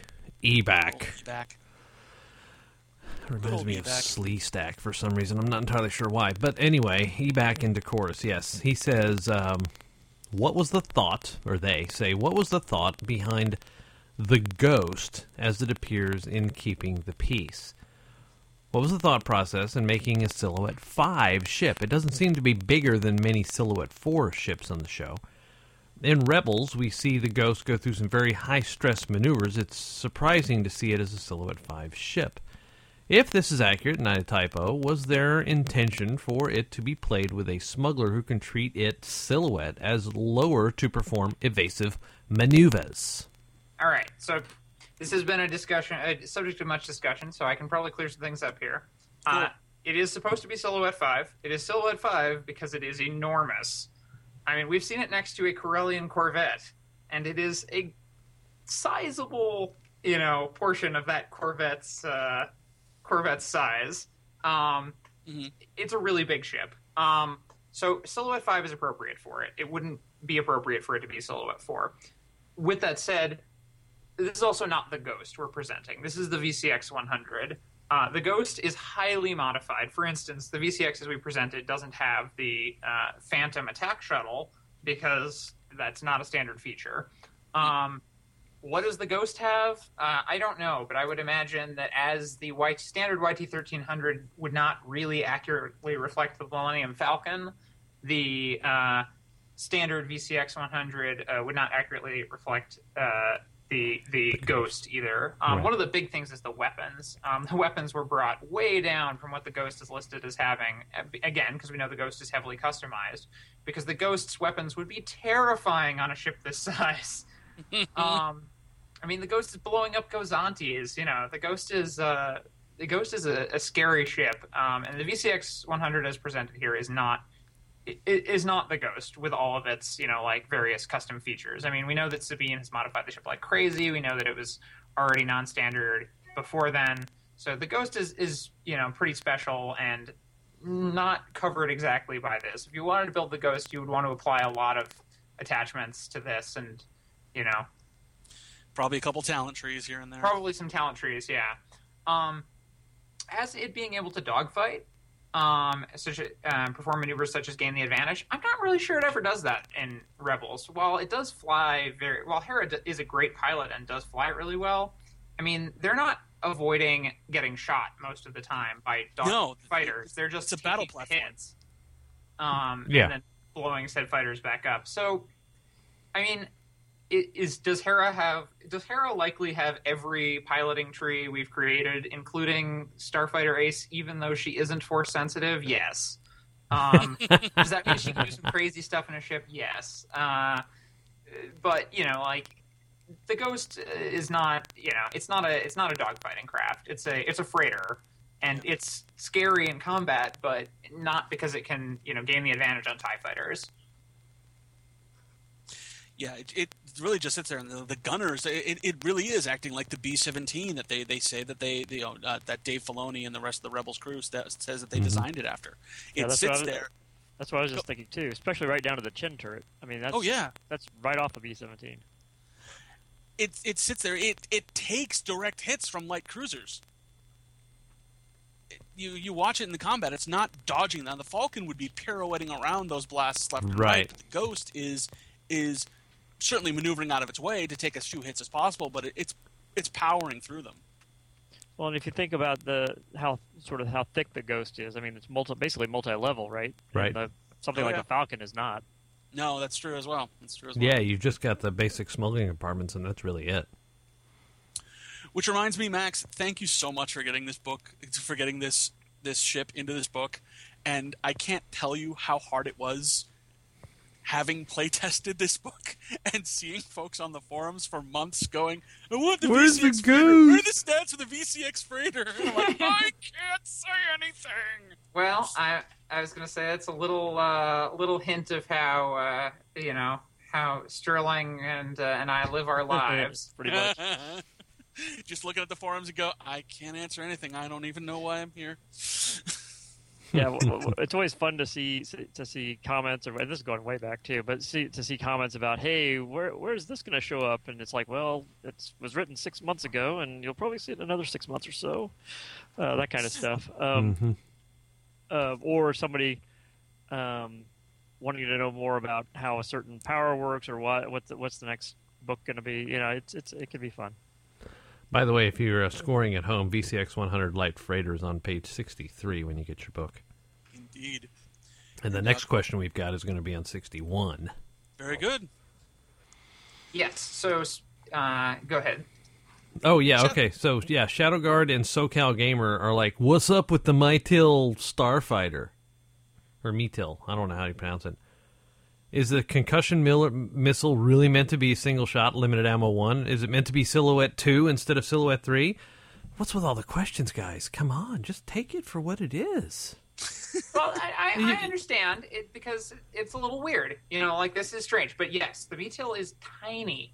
Um, I, I mean, it is way smaller than a starfighter should probably be. Um, but that's the thing that makes it interesting, right? So yes, it is. It is supposed to be silhouette two. It is so small that you know when we were deciding, well, we know it has a concussion missile launcher. How many should it have? We discussed it with the team, and we said, let's give it one. Like, Yeah, there's no you know, room for any more. there's no room for more. Uh, and that's really interesting too, because then if you're flying one, you have to really want to shoot that concussion concussion missile to fire it, because you're you know you're not getting another unless you go back to your ship and refuel, right? So It's the Fiat 500 or the smart car of Star Wars starfighters. this little thing's just buzzing around. Do you know of any art anywhere for this little guy? um, It's out there. Um, it, it's it's out there. Um, Wikipedia. yeah, Wikipedia. You'll you'll see it. It's this little hook winged thing. Hmm. Actually, it almost looks like the it looks like a very angularized version of the uh, Rebel crest, if I remember it correctly. Interesting. Well, that pretty much brings us to the end of chapter two, and which brings us to the, what I like to call the chapter of Sterling. The chapter of Sterling. Uh, Sterling, I see we have a lot of questions about my parts of the chapter. true, but honestly, I'm glad that we have you on because this has been one of the most entertaining chapters to read that I've had in a while. Uh, there's just a lot in here for folks to use, and I really, really dig the iconic Guardian Stories stuff. That that entire section where the mastering of a technique and monster slaying, and wanted to come up with. I wanted to ask you a question. Um, where did the learning as you go thing come from? Um, let's see. Well, I, th- I think it was just as we were looking, talking about guardians and training and and and all this stuff. Yeah, I don't know. It just um, it seems like a lot of those kinds of more iconic stories have this element of somebody trying to use an ability that they didn't really know yet, uh, or uh, or were just basically learning as you went. And we didn't really have that, and so.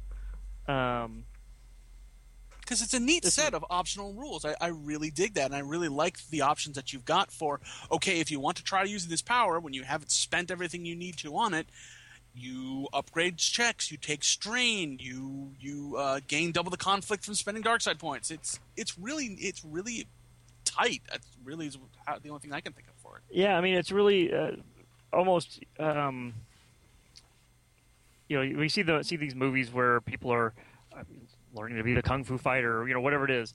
Um, you know, you get to see them go through this process of training and learning these little bits, and then you see them screw up or have great success when they maybe they shouldn't as the story progresses. And so, if the GM and the players are trying are wanting to set up a story like that, this can really uh, add to it. Uh, I wouldn't suggest using it for every every skill or power out there, but uh, in, in in certain situations, it can it can add uh, to a game.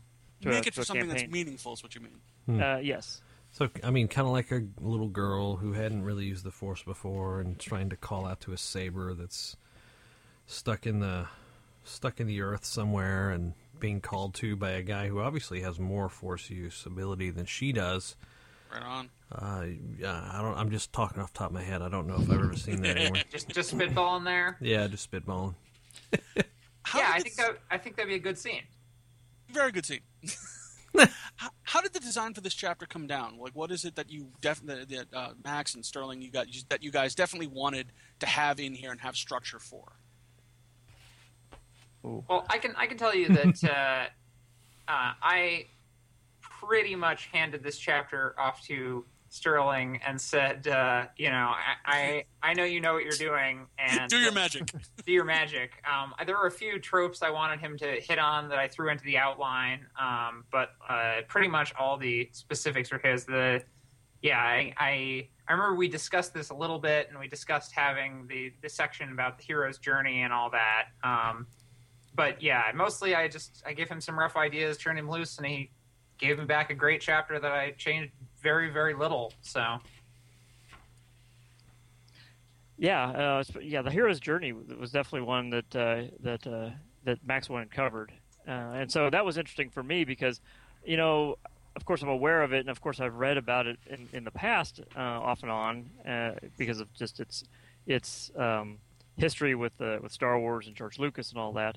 But uh, to have to have to actually get sit down and, and talk about it and try and explain a little bit of it in a in a uh, concise way.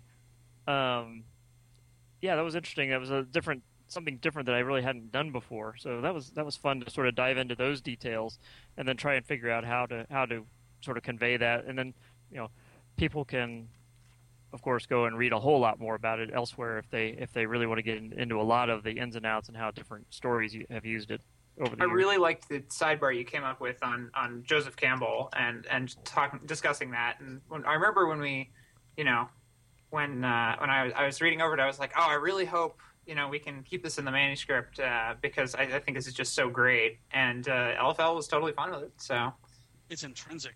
Yeah, it's it's one of those. I mean, we don't do a lot of, of sidebars or notes like this where we sort of you know break out of the world, so to speak, and talk about. I mean, we get we do it a little bit uh, when I when like in the GM's chapters when I've talked about using the music in the game, or or um, or when we were t- talking about uh, at least back in in Edge and Age, especially Edge, um, about all this 30 years of canon out there. So there are times where we do speak to something outside the universe, and this is one of the few times we've done we've done that. Um, so that was it was nice to have that in there, and I thought it was I thought it was important to to because that's really uh, if you're going to talk about the hero's journey as part of Star Wars, I think it was important to include. oh, absolutely. No, I, I thought you did a, a great job making concise a very complex topic and getting it down to a perfect length for a, a two page spread. Yeah, one of the things uh, I was- I was trying to see my bookshelf over there and find the title. There's a D, there's a DK book uh, talking about myth in Star Wars that came out like 2000, something like that. I think I bought it in England, which is why I think it came out in 2000, 2001, somewhere in there. And so I went back and pulled that out, and that was that was helpful as well in in, in, in help in researching this. Now, who came up with the concept for the two-page spread on the hero's death? And how did that get invo- How did that get added into this? Well, Because it's so- something that's because it's something that just isn't. You wouldn't think about. It's like okay, PC's dead, make up a new character, but you've got this in here where you can have folks pass. You know, folks who whose characters die and could still theoretically be involved in the campaign. So, um, I can't remember if, if Sterling introduced this or if I suggested had- this should be in there or, or I was whatever. just looking back, and you the hero's death was definitely part of the outline, uh, but it was about a paragraph. Gotcha. Um, but I, well, as the outlines are, that's not unusual. yeah, part of the part of the reason I, I'm glad this is in here, regardless of how it got here, and one of the things I was so glad I was able to find some art for was, uh, you know, Obi Wan is the iconic Guardian, and uh, so you know, if you're gonna have a book about, you know, a book where he is, you know, sort of the iconic character propping it up, you have to have a part about the character dying. I like it.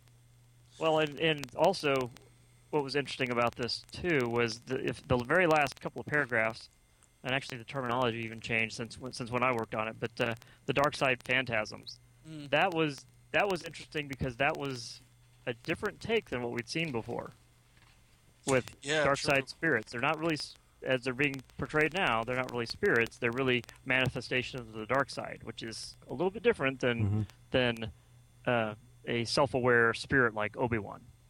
Right. Yeah, one of the things that um, that they the episodes of Clone Wars that deal with this and um, Rebels that deal with this really stress is that uh, uh, there's no um, there's no afterlife for the dark side.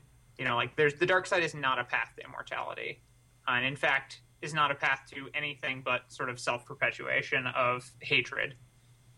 Um, and so Hmm. you know the uh, the these the dark side does absolutely create these ghostly manifestations, but they are not self-aware beings. They are just a reflection of the character's own inner demons. It's funny you use the word demon because it almost it, it has religious overtones to it. It's really really interesting. To me, at least, it has some religious overtones. Another beautiful chapter, Sterling. Yeah. Uh, we do have a couple questions on the new armor crafting rules that were introduced in this book, completely by surprise, by the way. oh, you had yourself a little nerdgasm over that. Admit it. This was this was a, this was a very welcome surprise when I opened up this book and I saw these two pages. I'm like, ah, this is cool.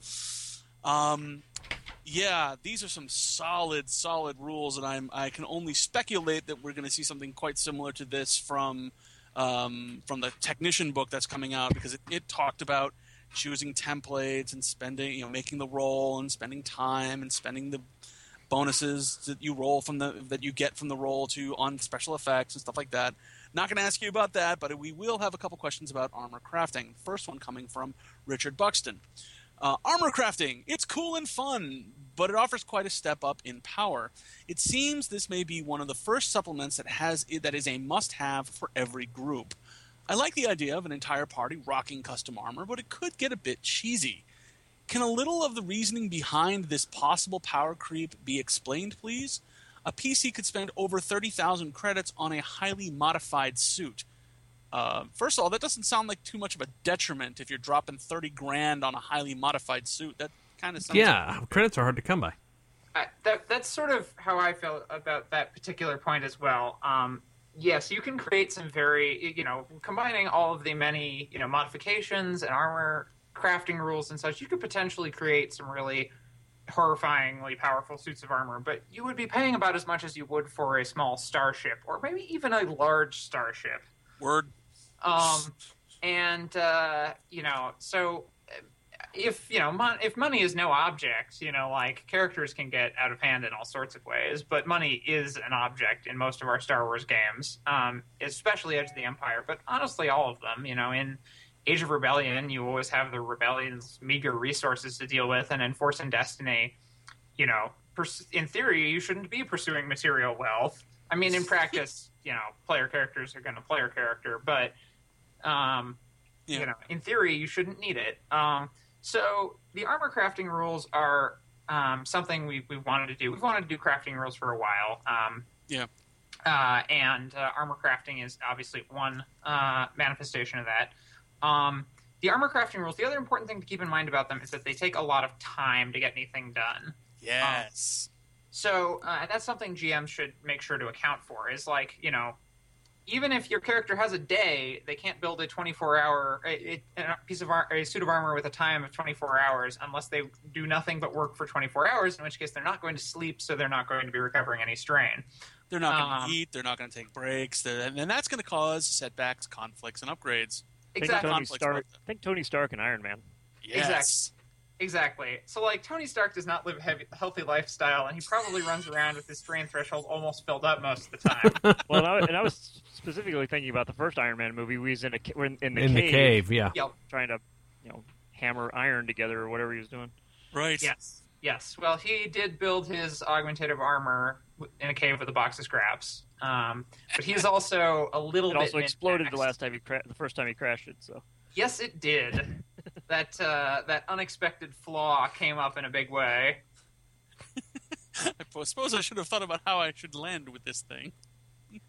Um, but yeah. So anyway, um, uh, and at the end of the day, all the temples are based on existing pieces of armor. The augmentative armor is based on um, the power armor from um, Dangerous Covenants, for instance. Um, so they're nothing. They're really nothing you couldn't already buy. Although you can make a piece of armor that is slightly better than something you could buy if you generate enough advantage and Yeah. triumph. Um, generally speaking, most of the time you're going to get something close to what you could have purchased anyway. And in rare cases, or if your character is really specialized in it, you might be able to make something a decent bit better. But you'll have spent a lot of time. Uh, you'll you'll put a lot of time into that project, and you'll have had to, you know, basically you'll have had to commit a lot of effort to it, and you should be rewarded for that to some degree.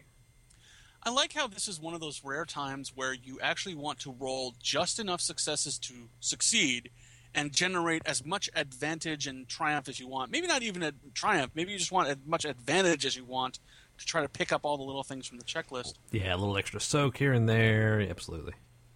But I did want to say that the, the the time factor on some of the nastier suits, especially the augmentative armor, and it starting out as a formidable check, that is a balance factor in and of itself. Really, someone who, from what I from what I've determined from the, by these rules, someone who really wants to make a badass suit of augmentative armor is going to want to try to just just you know do the classic old uh, MMO thing of grind augmentative armor suits to try to lower that difficulty, get it down to simple, and then make that one final master suit when he at the, at the very end of spending what months trying this procedure. Yeah, I mean, 120 hours is you know that's a solid uh, solid amount of work. Um, Yeah. And uh, that's assuming that you're not out adventuring, Right. Um, which uh, presumably you are. Um, so yeah, no. The idea, especially with like reinforced clothing, you might be able to, you know, like pretty quickly, you know, like master doing that. But augmentative armor, that would take, you know, the it might take a length of a campaign to, you know, a short campaign to even finish building one. Yeah, one Um, suit. and it would certainly take the length of a long campaign to get good at it. Right. Uh, Flare Bright comes with our next question. I'd like to ask for clarification on armor crafting rules, spending advantages, triumphs, threats, and despairs when crafting.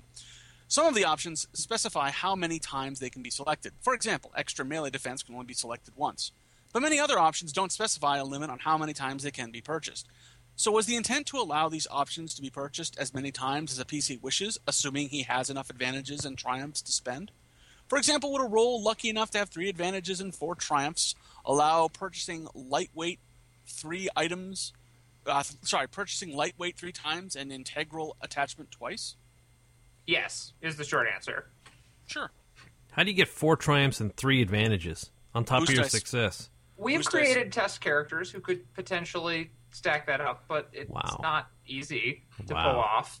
Wow. I mean, we we ran through this with a bunch of different characters with uh, you know like various capacities for building armor, and what we found is most of the time somebody who has a little bit of training is going to be able to make something that is either a little bit better or a little bit worse than the nor- than what they could purchase for about double the cost.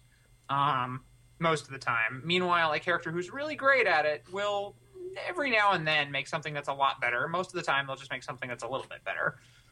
Um, even a character with a lot of experience uh, spent on it, um, you know, uh, generating enough triumph to get really crazy is, is difficult. But if you generate four triumph, you can get multiple integral attachments.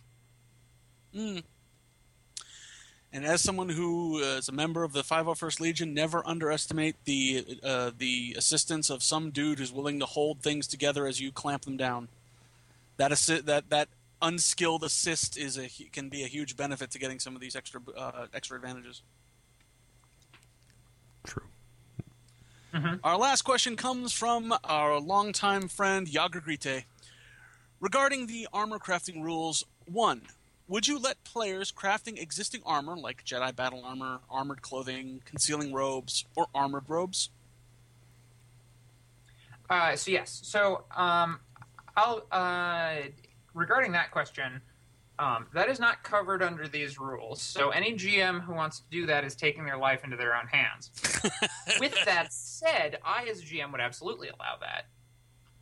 Um, you- I think that's totally fine. And on the subject of the next question, which is, could you improvise some new templates to show how you would customize templates in your own games? Um, follow on to that that next question. Uh, I think the so the basic metric, and we we adjusted this when necessary, but the basic metric for crafting a piece of armor that we used for coming up with the templates was it should cost roughly half as much because you're not guaranteed to get something.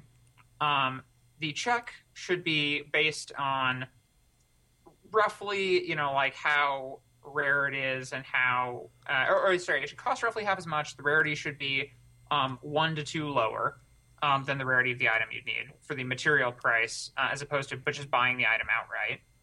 Um, the check should uh, should be average for like a rarity one to one to three item, you know, like uh, and then maybe scaling up a bit um, for like four, five, six, um, up to formidable for something that's really difficult to get, um, or something that's just really complex. That case was a little bit. There wasn't a like strong guideline on that. It was sort of figured out as it goes. Um, and then the time should be on. And for time, we- we used a.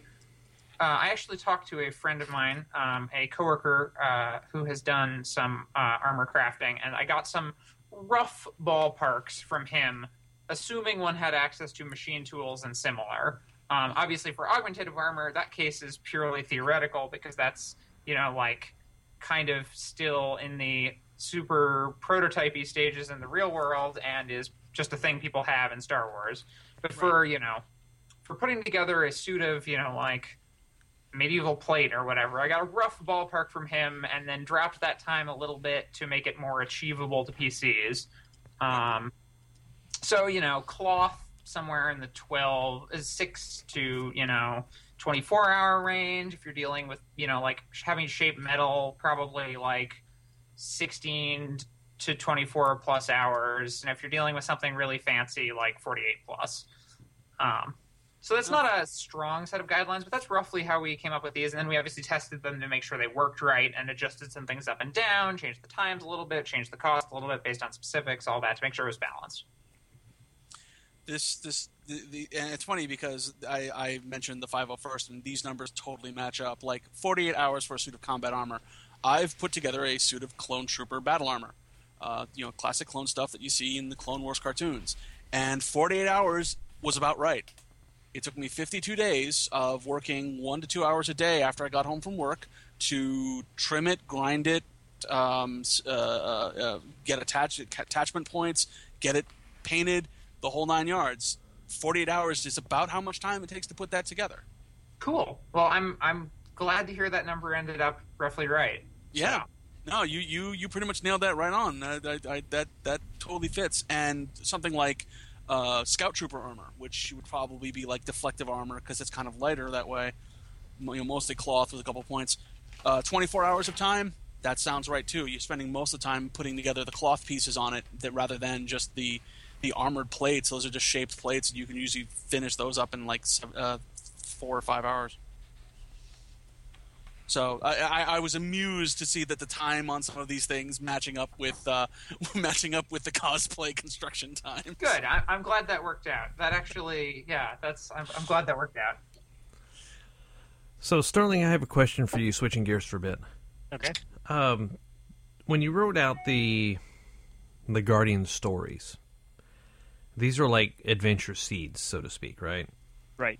And is this a departure? And I've, I've looked back through, and, and I only had a couple of books handy. I had uh, Aces and I had Colonists, and there's you know there's some story ideas in the Colonists book, you know, which is Far Horizons, but it isn't laid out like this. It's a you know it's a episode. You know, here's a Act One, Act Two, Act Three for you know for the for Far Horizons. This Which I also did. yeah. See, there you go. Is um is this a little bit of a departure from the other books? Is this something that we can you think will I, I, I hate to add, to speculate, you know, and, and, you know, because I know we're under orders not to talk about future stuff, but I really, I just, I guess I just want to say I really like the way that this one's laid out with you know here are some important story elements here is an example of how that would be manifested in, in a you know in a story or a campaign you know here's a monster slaying you know here's what's going to be important about this here's how you can incorporate it. So it's a little bit more abstract rather than you know laying out here's uh here's you know act one two and three for a typical story. Is is this kind of where you know max maybe you can chime in is this kind of where we're going more abstract than literal? Um, I uh, so I was trying to remember back. Um, because I, I don't I, I don't think I got any instructions on how to how to do that uh, exactly. Um, I think maybe part of it I'd have to go back and compare. Part of it might be wor- a little bit with word count. Uh, I might have had in that because the uh, um, Far Horizons would have been was that the first? That may have been the first or one of the first ones we did. Um, so it may have been partly word count, may have been partly just uh, adjusting, kind of as I as I've gone. Um, I don't know, Max. Do you remember?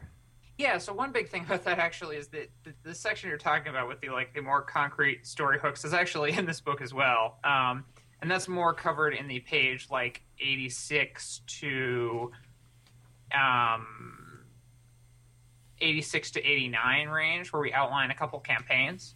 Right.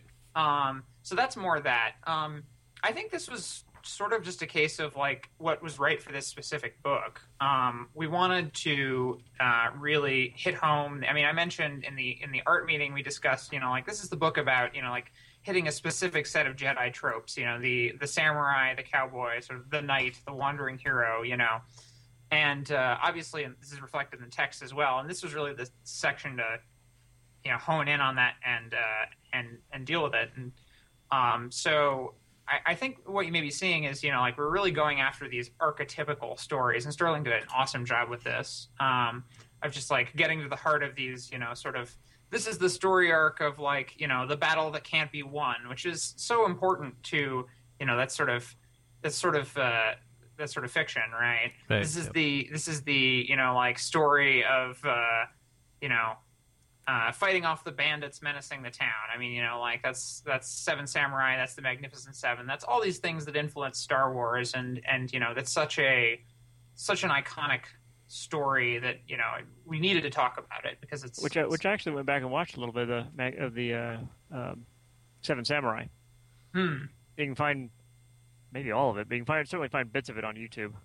and so I think it may all be up on I think it's all uh, up somewhere. one of the yeah. streaming sites. Um, I seem to recall had it. Good film.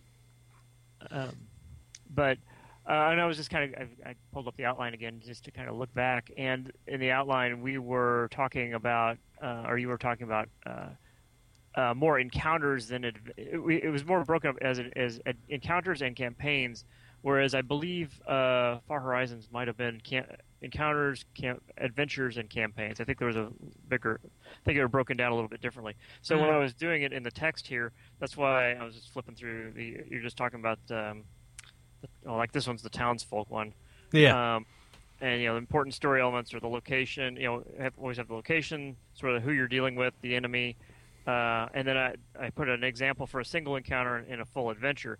That way, you know, because sometimes you can do an iconic, a little bit of an iconic scene like this, and just boil it down to one encounter if it's a really dramatic encounter. Uh, so I wanted to be able to show kind of what that might look like um, in here. Speaking of townsfolk, um, the 82, 80, page 82, 83 s- art spread, I really love it. It's a landscape, big landscape Tatooine kind of thing. Yeah, that's actually the um, the uh, front cover of the book um, behind the Oh, figure. Yeah, Yeah, we try to we try to make sure that you know we use that inside because they're they're usually really big pieces actually, and they're always beautiful. Um, and so we try to make sure that gets some play inside the book as well, so that people can really see it up close. Because yeah, I love the like stone heads to the you know looming over this little town. You get the sense that there's this like ancient civilization that they're sort of living in the living in the wake of. Yeah. The, the- and the mountain. You know, and I didn't see this before, so it, it, it might. I'm going to change my vote that this is my new favorite piece. It's a nice tranquil piece. I dig it. It, yeah. It's got that star destroyer up in the sky on the left though. I do see that. Yep. Oh wow! Look at Oh that. Oh, yeah. wow, yeah, I hadn't seen that. That's funny. Yeah. All right, is it all right? Is anyone else disturbed by the star destroyers flying around in atmosphere?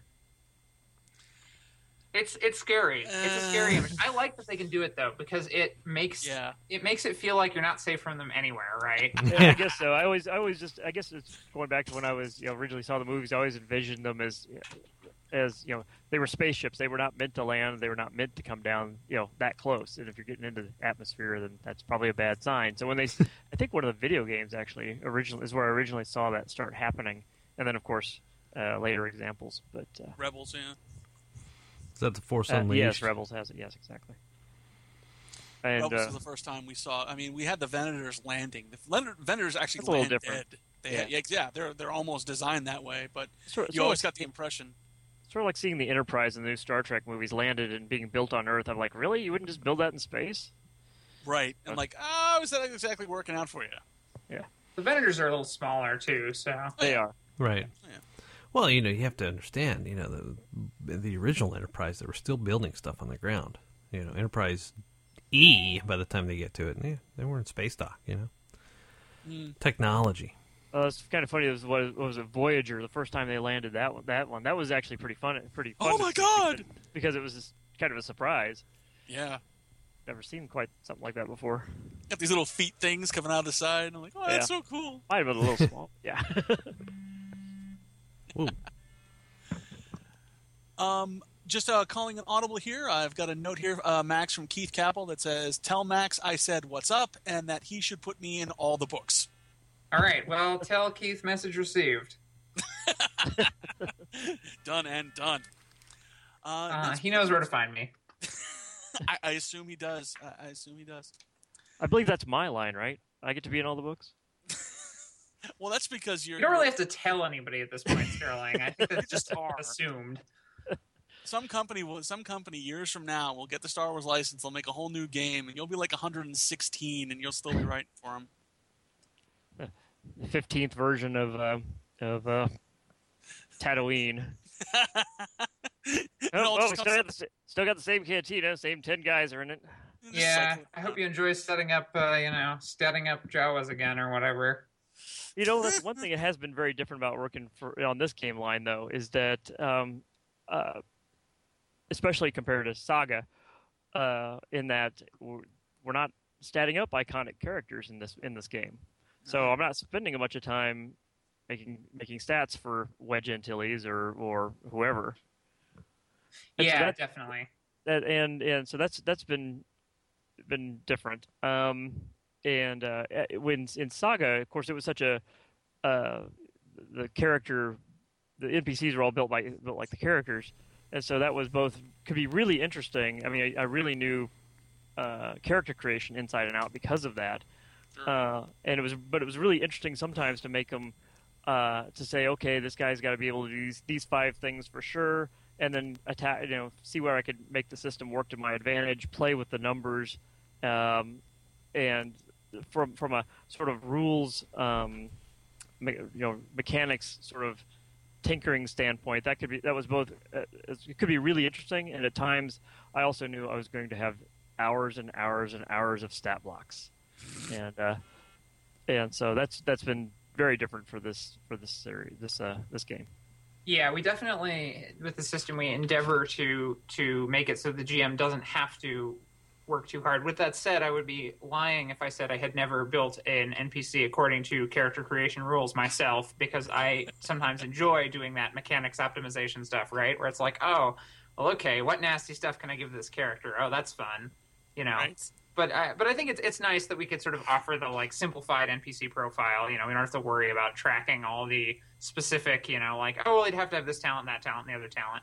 But then, if you want to do that, you can always just build your villains as char- as PCs, just give them a zillion experience, and uh, you know, let your players have fun with that. I love the adversary talent. Th- That was Yeah, a well, it- well, genius, the- the other nice thing about- introduction. Yeah, the other nice thing about building uh, adversaries in this ser- in this game is I don't I'm, I'm not I don't get any more emails of hey you misadded this this modifier or you forgot about this thing. Those are always fun. No kidding, right? Yeah, that's actually kind of a a lot of our philosophy for designing uh, NPCs in this system uh, actually, you know, comes out of past RPGs we've worked on. Where you know, like a lot of the, the older RPGs we've done, we, we had sort of fiddlier NPC stat blocks, and there are a lot of advantages to that. But there are, it's a lot of work, and a lot of times it feels like you would just end up, at least when you're jamming, you know, like if it's just a mook, you just end up ignoring the 15 skills they have. They're never going to use, and like, yeah, they should have those skills, but who cares? It's never relevant. Yeah, Um, it, it, by the end of the saga run, even Rodney uh, Thompson was saying, you know, if we had this to do again, we would definitely not do this. we would definitely go go well because at that point the four E. So so so uh, what also happened was you know third edition uh, D&D, monsters also built basically like characters. Fourth edition got away from that, and so he was already dealing with all that with uh, his his other design work, and so they were already going in that direction. And he was like, "Yeah, if we would have." That was one thing he wished they they would have taken because it would have simplified some things. Woulda, coulda, shoulda. Yeah. Well, Mhm. I mean, it's it's on the other hand, it's sort of it's sort of nice that they didn't because now you have you know both flavors, right? Oh yeah, and There's- and you know, people different. One thing I've definitely learned by working over the edition, the different editions is, you know, different people like different systems for different reasons, and there are people that really love the the character building, you know, minu- well, minutia in some ways, but the the the um, but they really love that aspect of it, and then other people like something that's they don't care so much about it; they're just gonna you know play their character. So. Um, uh, it's it's always interesting to hear people's comments about which systems they, they do or don't like and why. Yeah, definitely. Well, and I also think it's one of those nice things where like I I I I have a sort of funny opinion about this cuz I, you know, deal with RPGs so much, but like whenever a new edition of an RPG comes out, I actually really hope that they change a lot of things cuz it's like I have the old edition to do the things that they already did. Like, you know, I have the old edition that's already one interpretation of that like you know, I love seeing the new stuff because then it's like, oh, this is a different way to do this, and I can like mix and match these elements and and do all these things. So you know, like having a really different version of a system to me is way more exciting than having like, you know, the you know a, a, a similar take on something. So like with Star Wars, you know, there are so many very different takes on Star Wars role playing, and they are so different from one another that you have this really neat, you know, like range of things to look at. Absolutely. I get that totally. What, um, Phil? What have, are we through our questions? We are through with the questions. That's it, folks. That is keeping the peace. Force and Destiny. By all means, go out and get it. It is a blast. It is handy for anyone who is running a Force and Destiny campaign. And as has been mentioned, the armor crafting rules are useful for anyone who's running any sort of uh, uh, any sort of game where PCs are bound to want the customized armor, especially all you Mando lovers out there. Oh, this one goes out to all you Mando lovers out there. Oh yeah.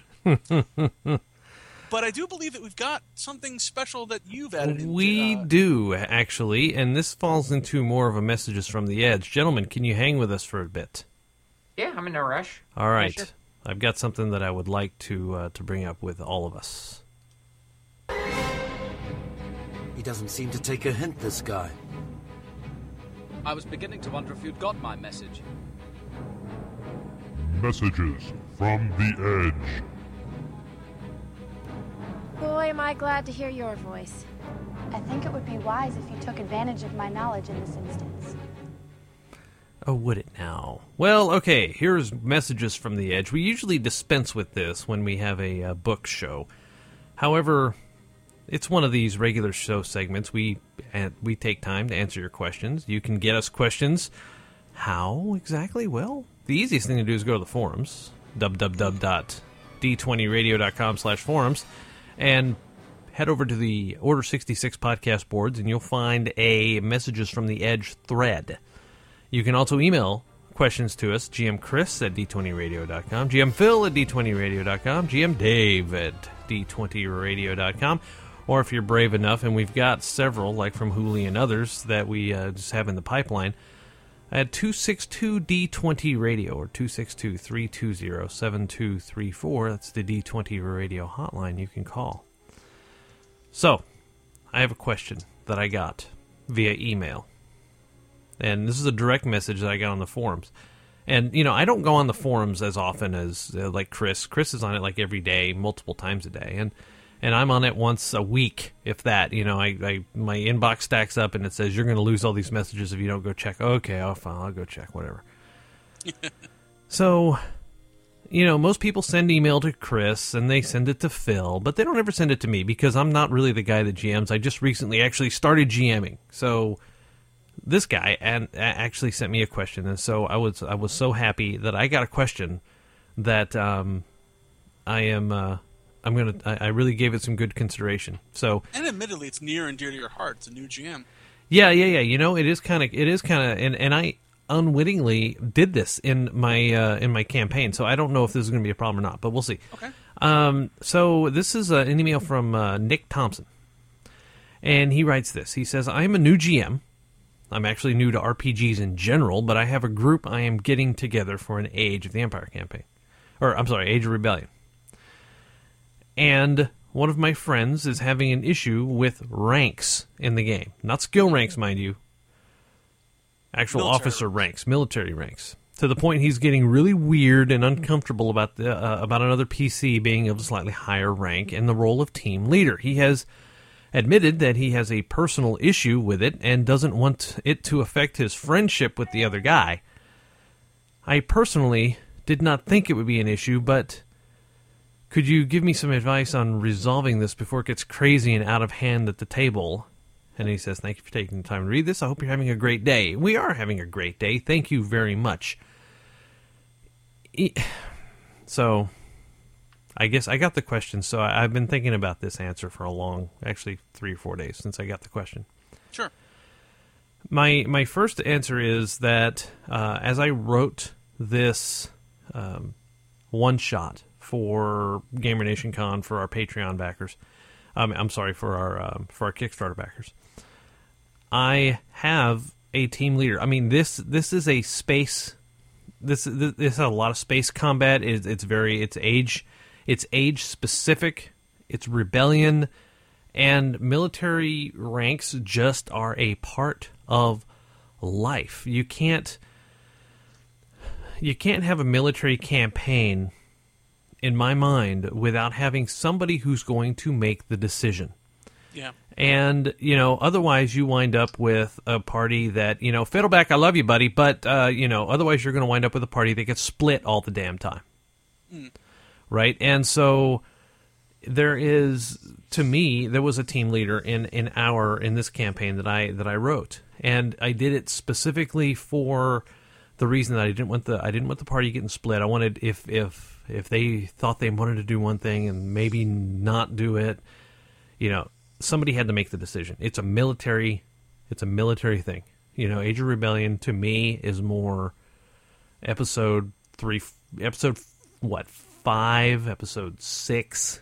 You know, you really get into you really get into fighting, you know, empire versus rebellion. And so, my answer basically is this. You're you've set up a rank because you probably had to set up a rank.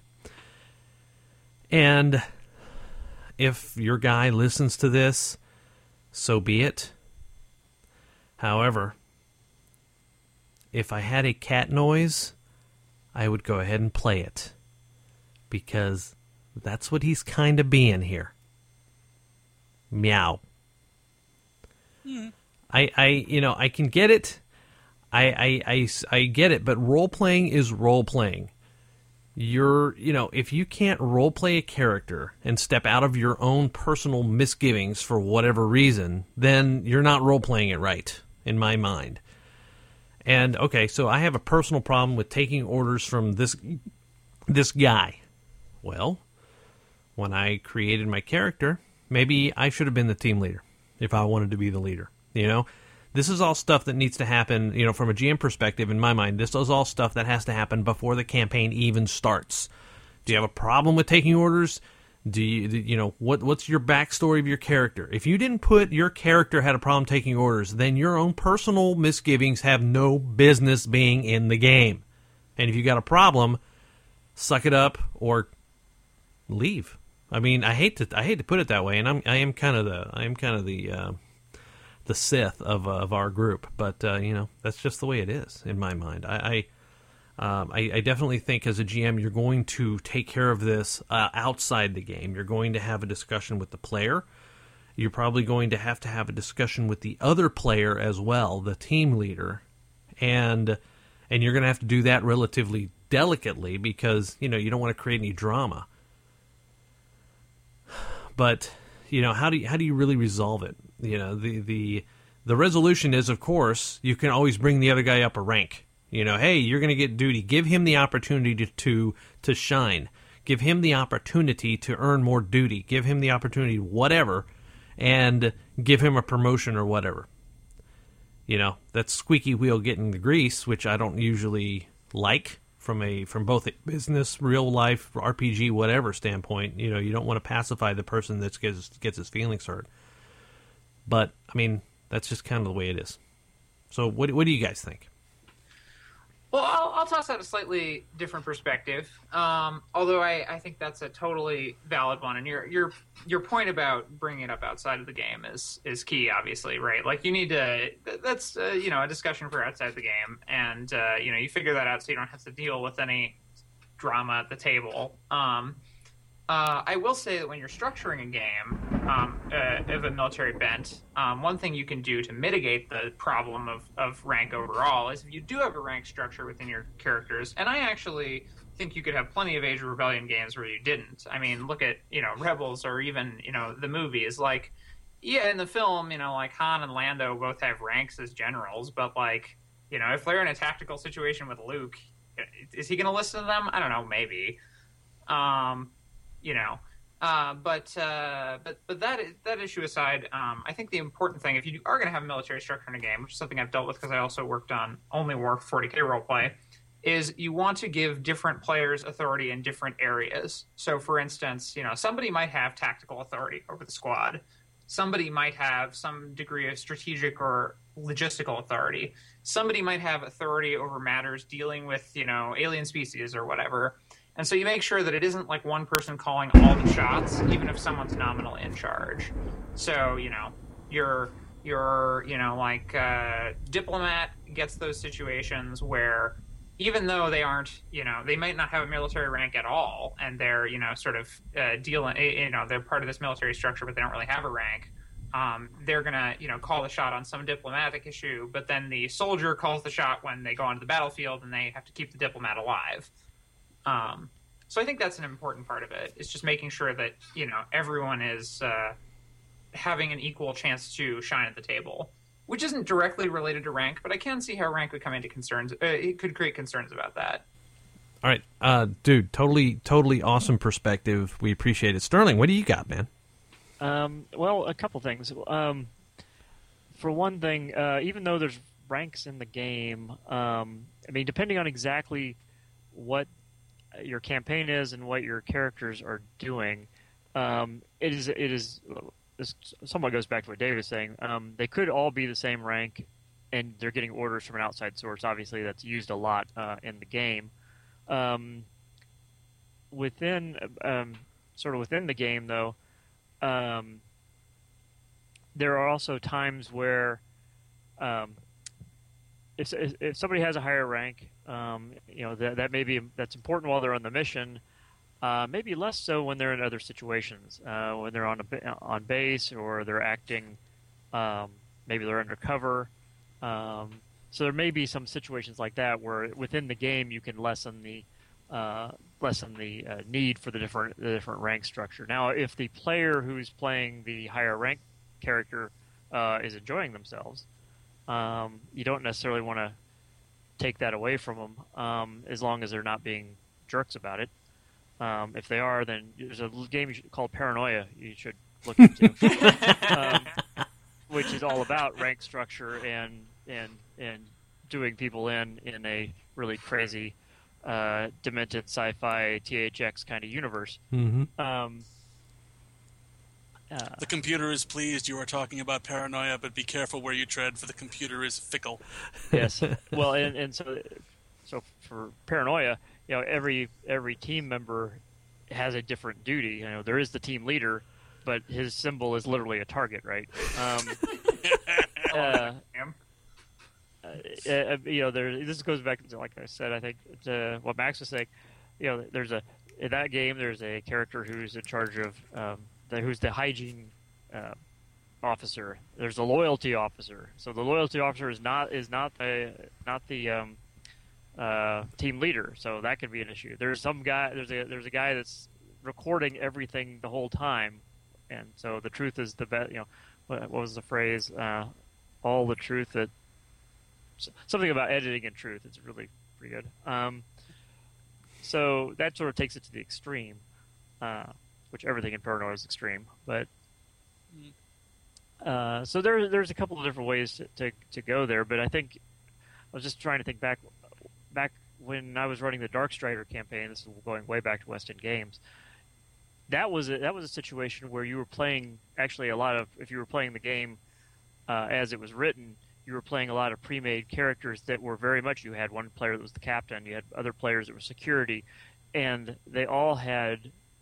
Uh, dr- there was a lot of drama in the game because they all had some of them had competing interests, and I had some occasional uh, conflicts within that game um, because of those situations. And usually people would just have a lot of fun with it and be funny, but if people took it the wrong way, that's where it could get a little bit awkward. Right.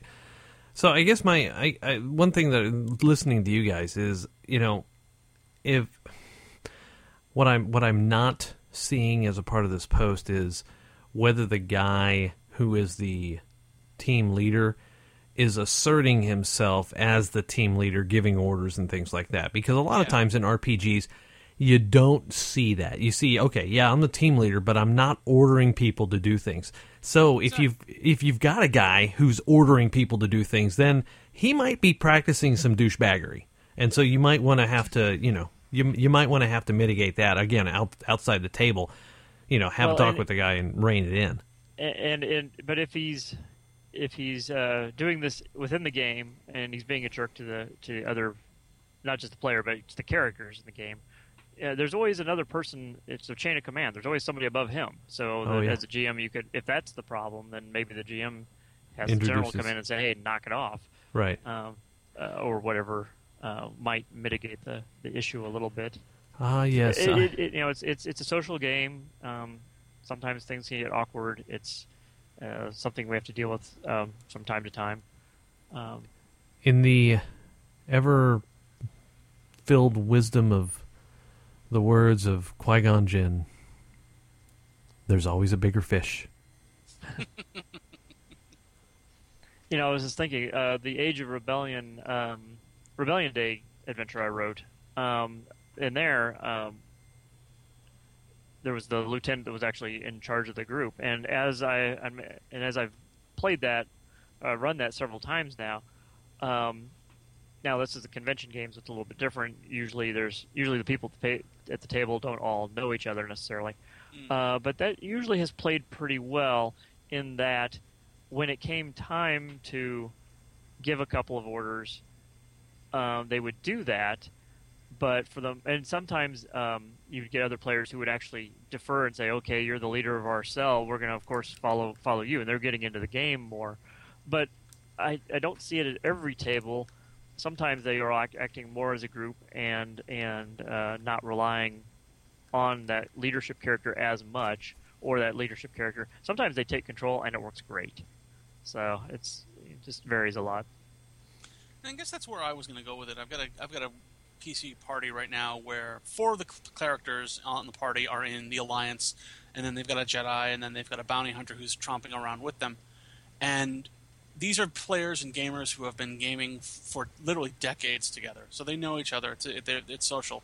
And one of the players who is the who is lieutenant, who is in command of the other group, she is very laid back about it. She lets those who are special, who are in their specialty, just like you, just like you guys talked about, who have their specialty to to voice their opinion and think and say, I think we should do this, and then she goes, okay, that's your that's your area of expertise. I'll take your I'll take your judgment. We'll do that. And when it, um, in those rare situations where she has to make the decision as to what we're going to do, she she does it well. She she and everyone who's playing the game knows that this is the game. We're in Right. the military. This is th- this is part of the expected character. Yeah. So I'm wondering if there is a a an out of character conflict that that needs to be addressed before the game starts, and really take a look at what you can come to expect from the person who is playing the superior officer. How are they going to do it? Um, arguably, and especially Sterling, what you were talking about with uh, convention games, everyone is you know if you're at a convention, arguably you're there to have a good time, Right. and you want are don't there to have a good time. hey, some people, some some some folks are there to be competitive. They're hardcore gaming. Exactly. I, I suppose that's fair, but even then, you know, you're you're seeking to, you know, like enjoy that competitive experience, right? I, I, I think everyone has had that one guy who, in all their years of going to conventions, they will never forget this one One guy. d bag who sat down at their table and just ruined the game. That one guy. Everyone's had it. That's fair, but I think that's an issue of that d bag putting their own fun over everybody else's. Yes. Even that, even that person is still seeking to have fun for themselves. They're just putting it at the expense of everyone else, which is the problem.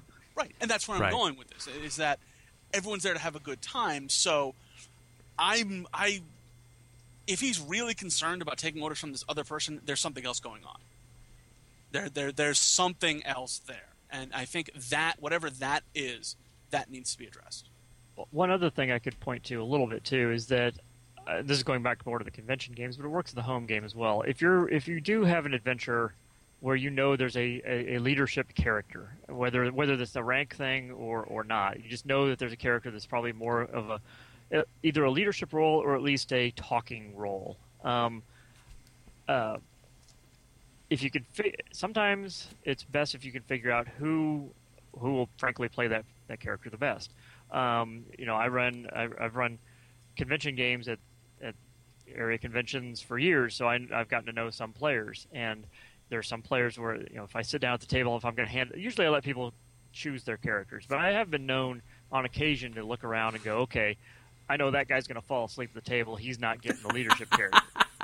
Um, and some people, you know, I've had tables say, "Ah, just give us whatever you want." Okay, well then I'll do that. But uh, um, and this is partly out of experience because I literally had a guy fall asleep at the table running like the leadership Jedi character way back in D6 days, and it's like it was kind of difficult for that moment. But uh, uh, so if you know you're setting up this kind of game, uh, and you can have those, I think uh, Dave was talking about this.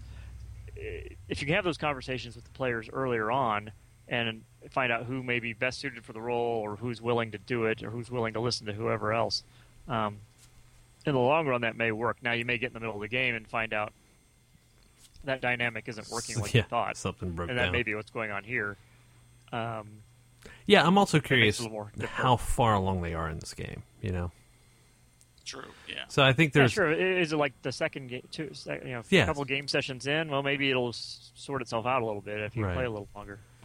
Yeah, so maybe there's there's some variables here that maybe we don't know, so I can't really pass judgment on the on the on the PC that I thought was being a wiener earlier, but um, you know because there is a possibility that that the the leader is being kind of a douche. So you never know. I mean, you you truly never know. But GM, you got to take care of that quicker rather than um, sooner rather than later, and take care of it outside the game. And if you want to email gmdave at d20radio.com, you can do that too. I'd be happy to talk to you, but you know, Chris and Phil also, uh, you know, email all of us and see if we can get into a little discussion. That'd be that'd be really kind of cool. Huh? Where did that come from? Mm. think you were due. Yeah, I guess it just started all by itself. Guess that means we're at the end of the show. That was a timer. It was set for ten thirty-three. Worked out well. Yeah. Um, okay, so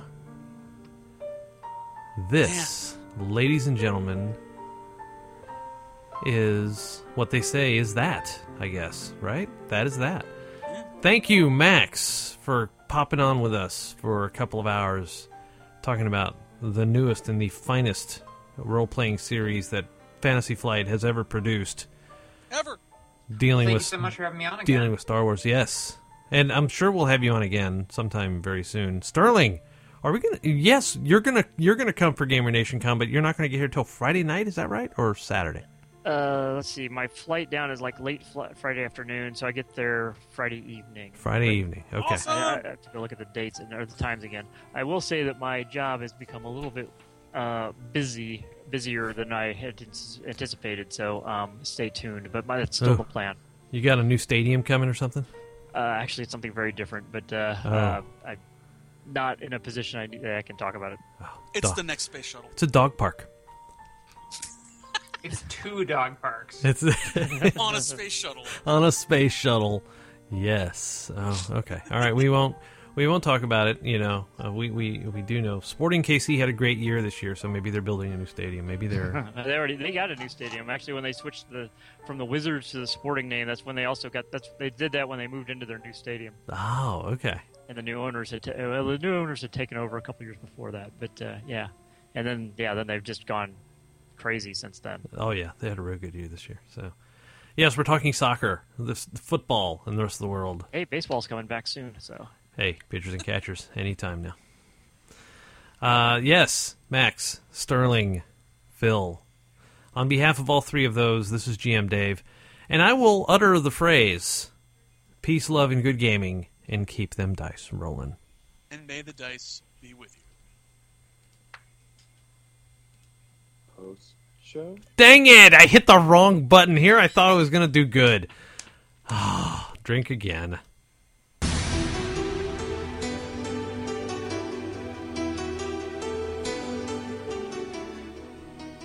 This podcast related website are not endorsed by Lucasfilm Limited, the Walt Disney Corporation, 20th Century Fox, or Fantasy Flight Games. It is intended for educational and informational purposes only. Star Wars, the Star Wars logo, all names, pictures, or references to any Star Wars vehicles, characters, or other Star Wars related items are registered trademarks of Lucasfilm Limited, Fantasy Flight Games, or their respective trademark or copyright holders. All original content of this podcast, including any audio, visual, or textual information, is the intellectual property of the Order 66 podcast and the Gamer Nation LLC.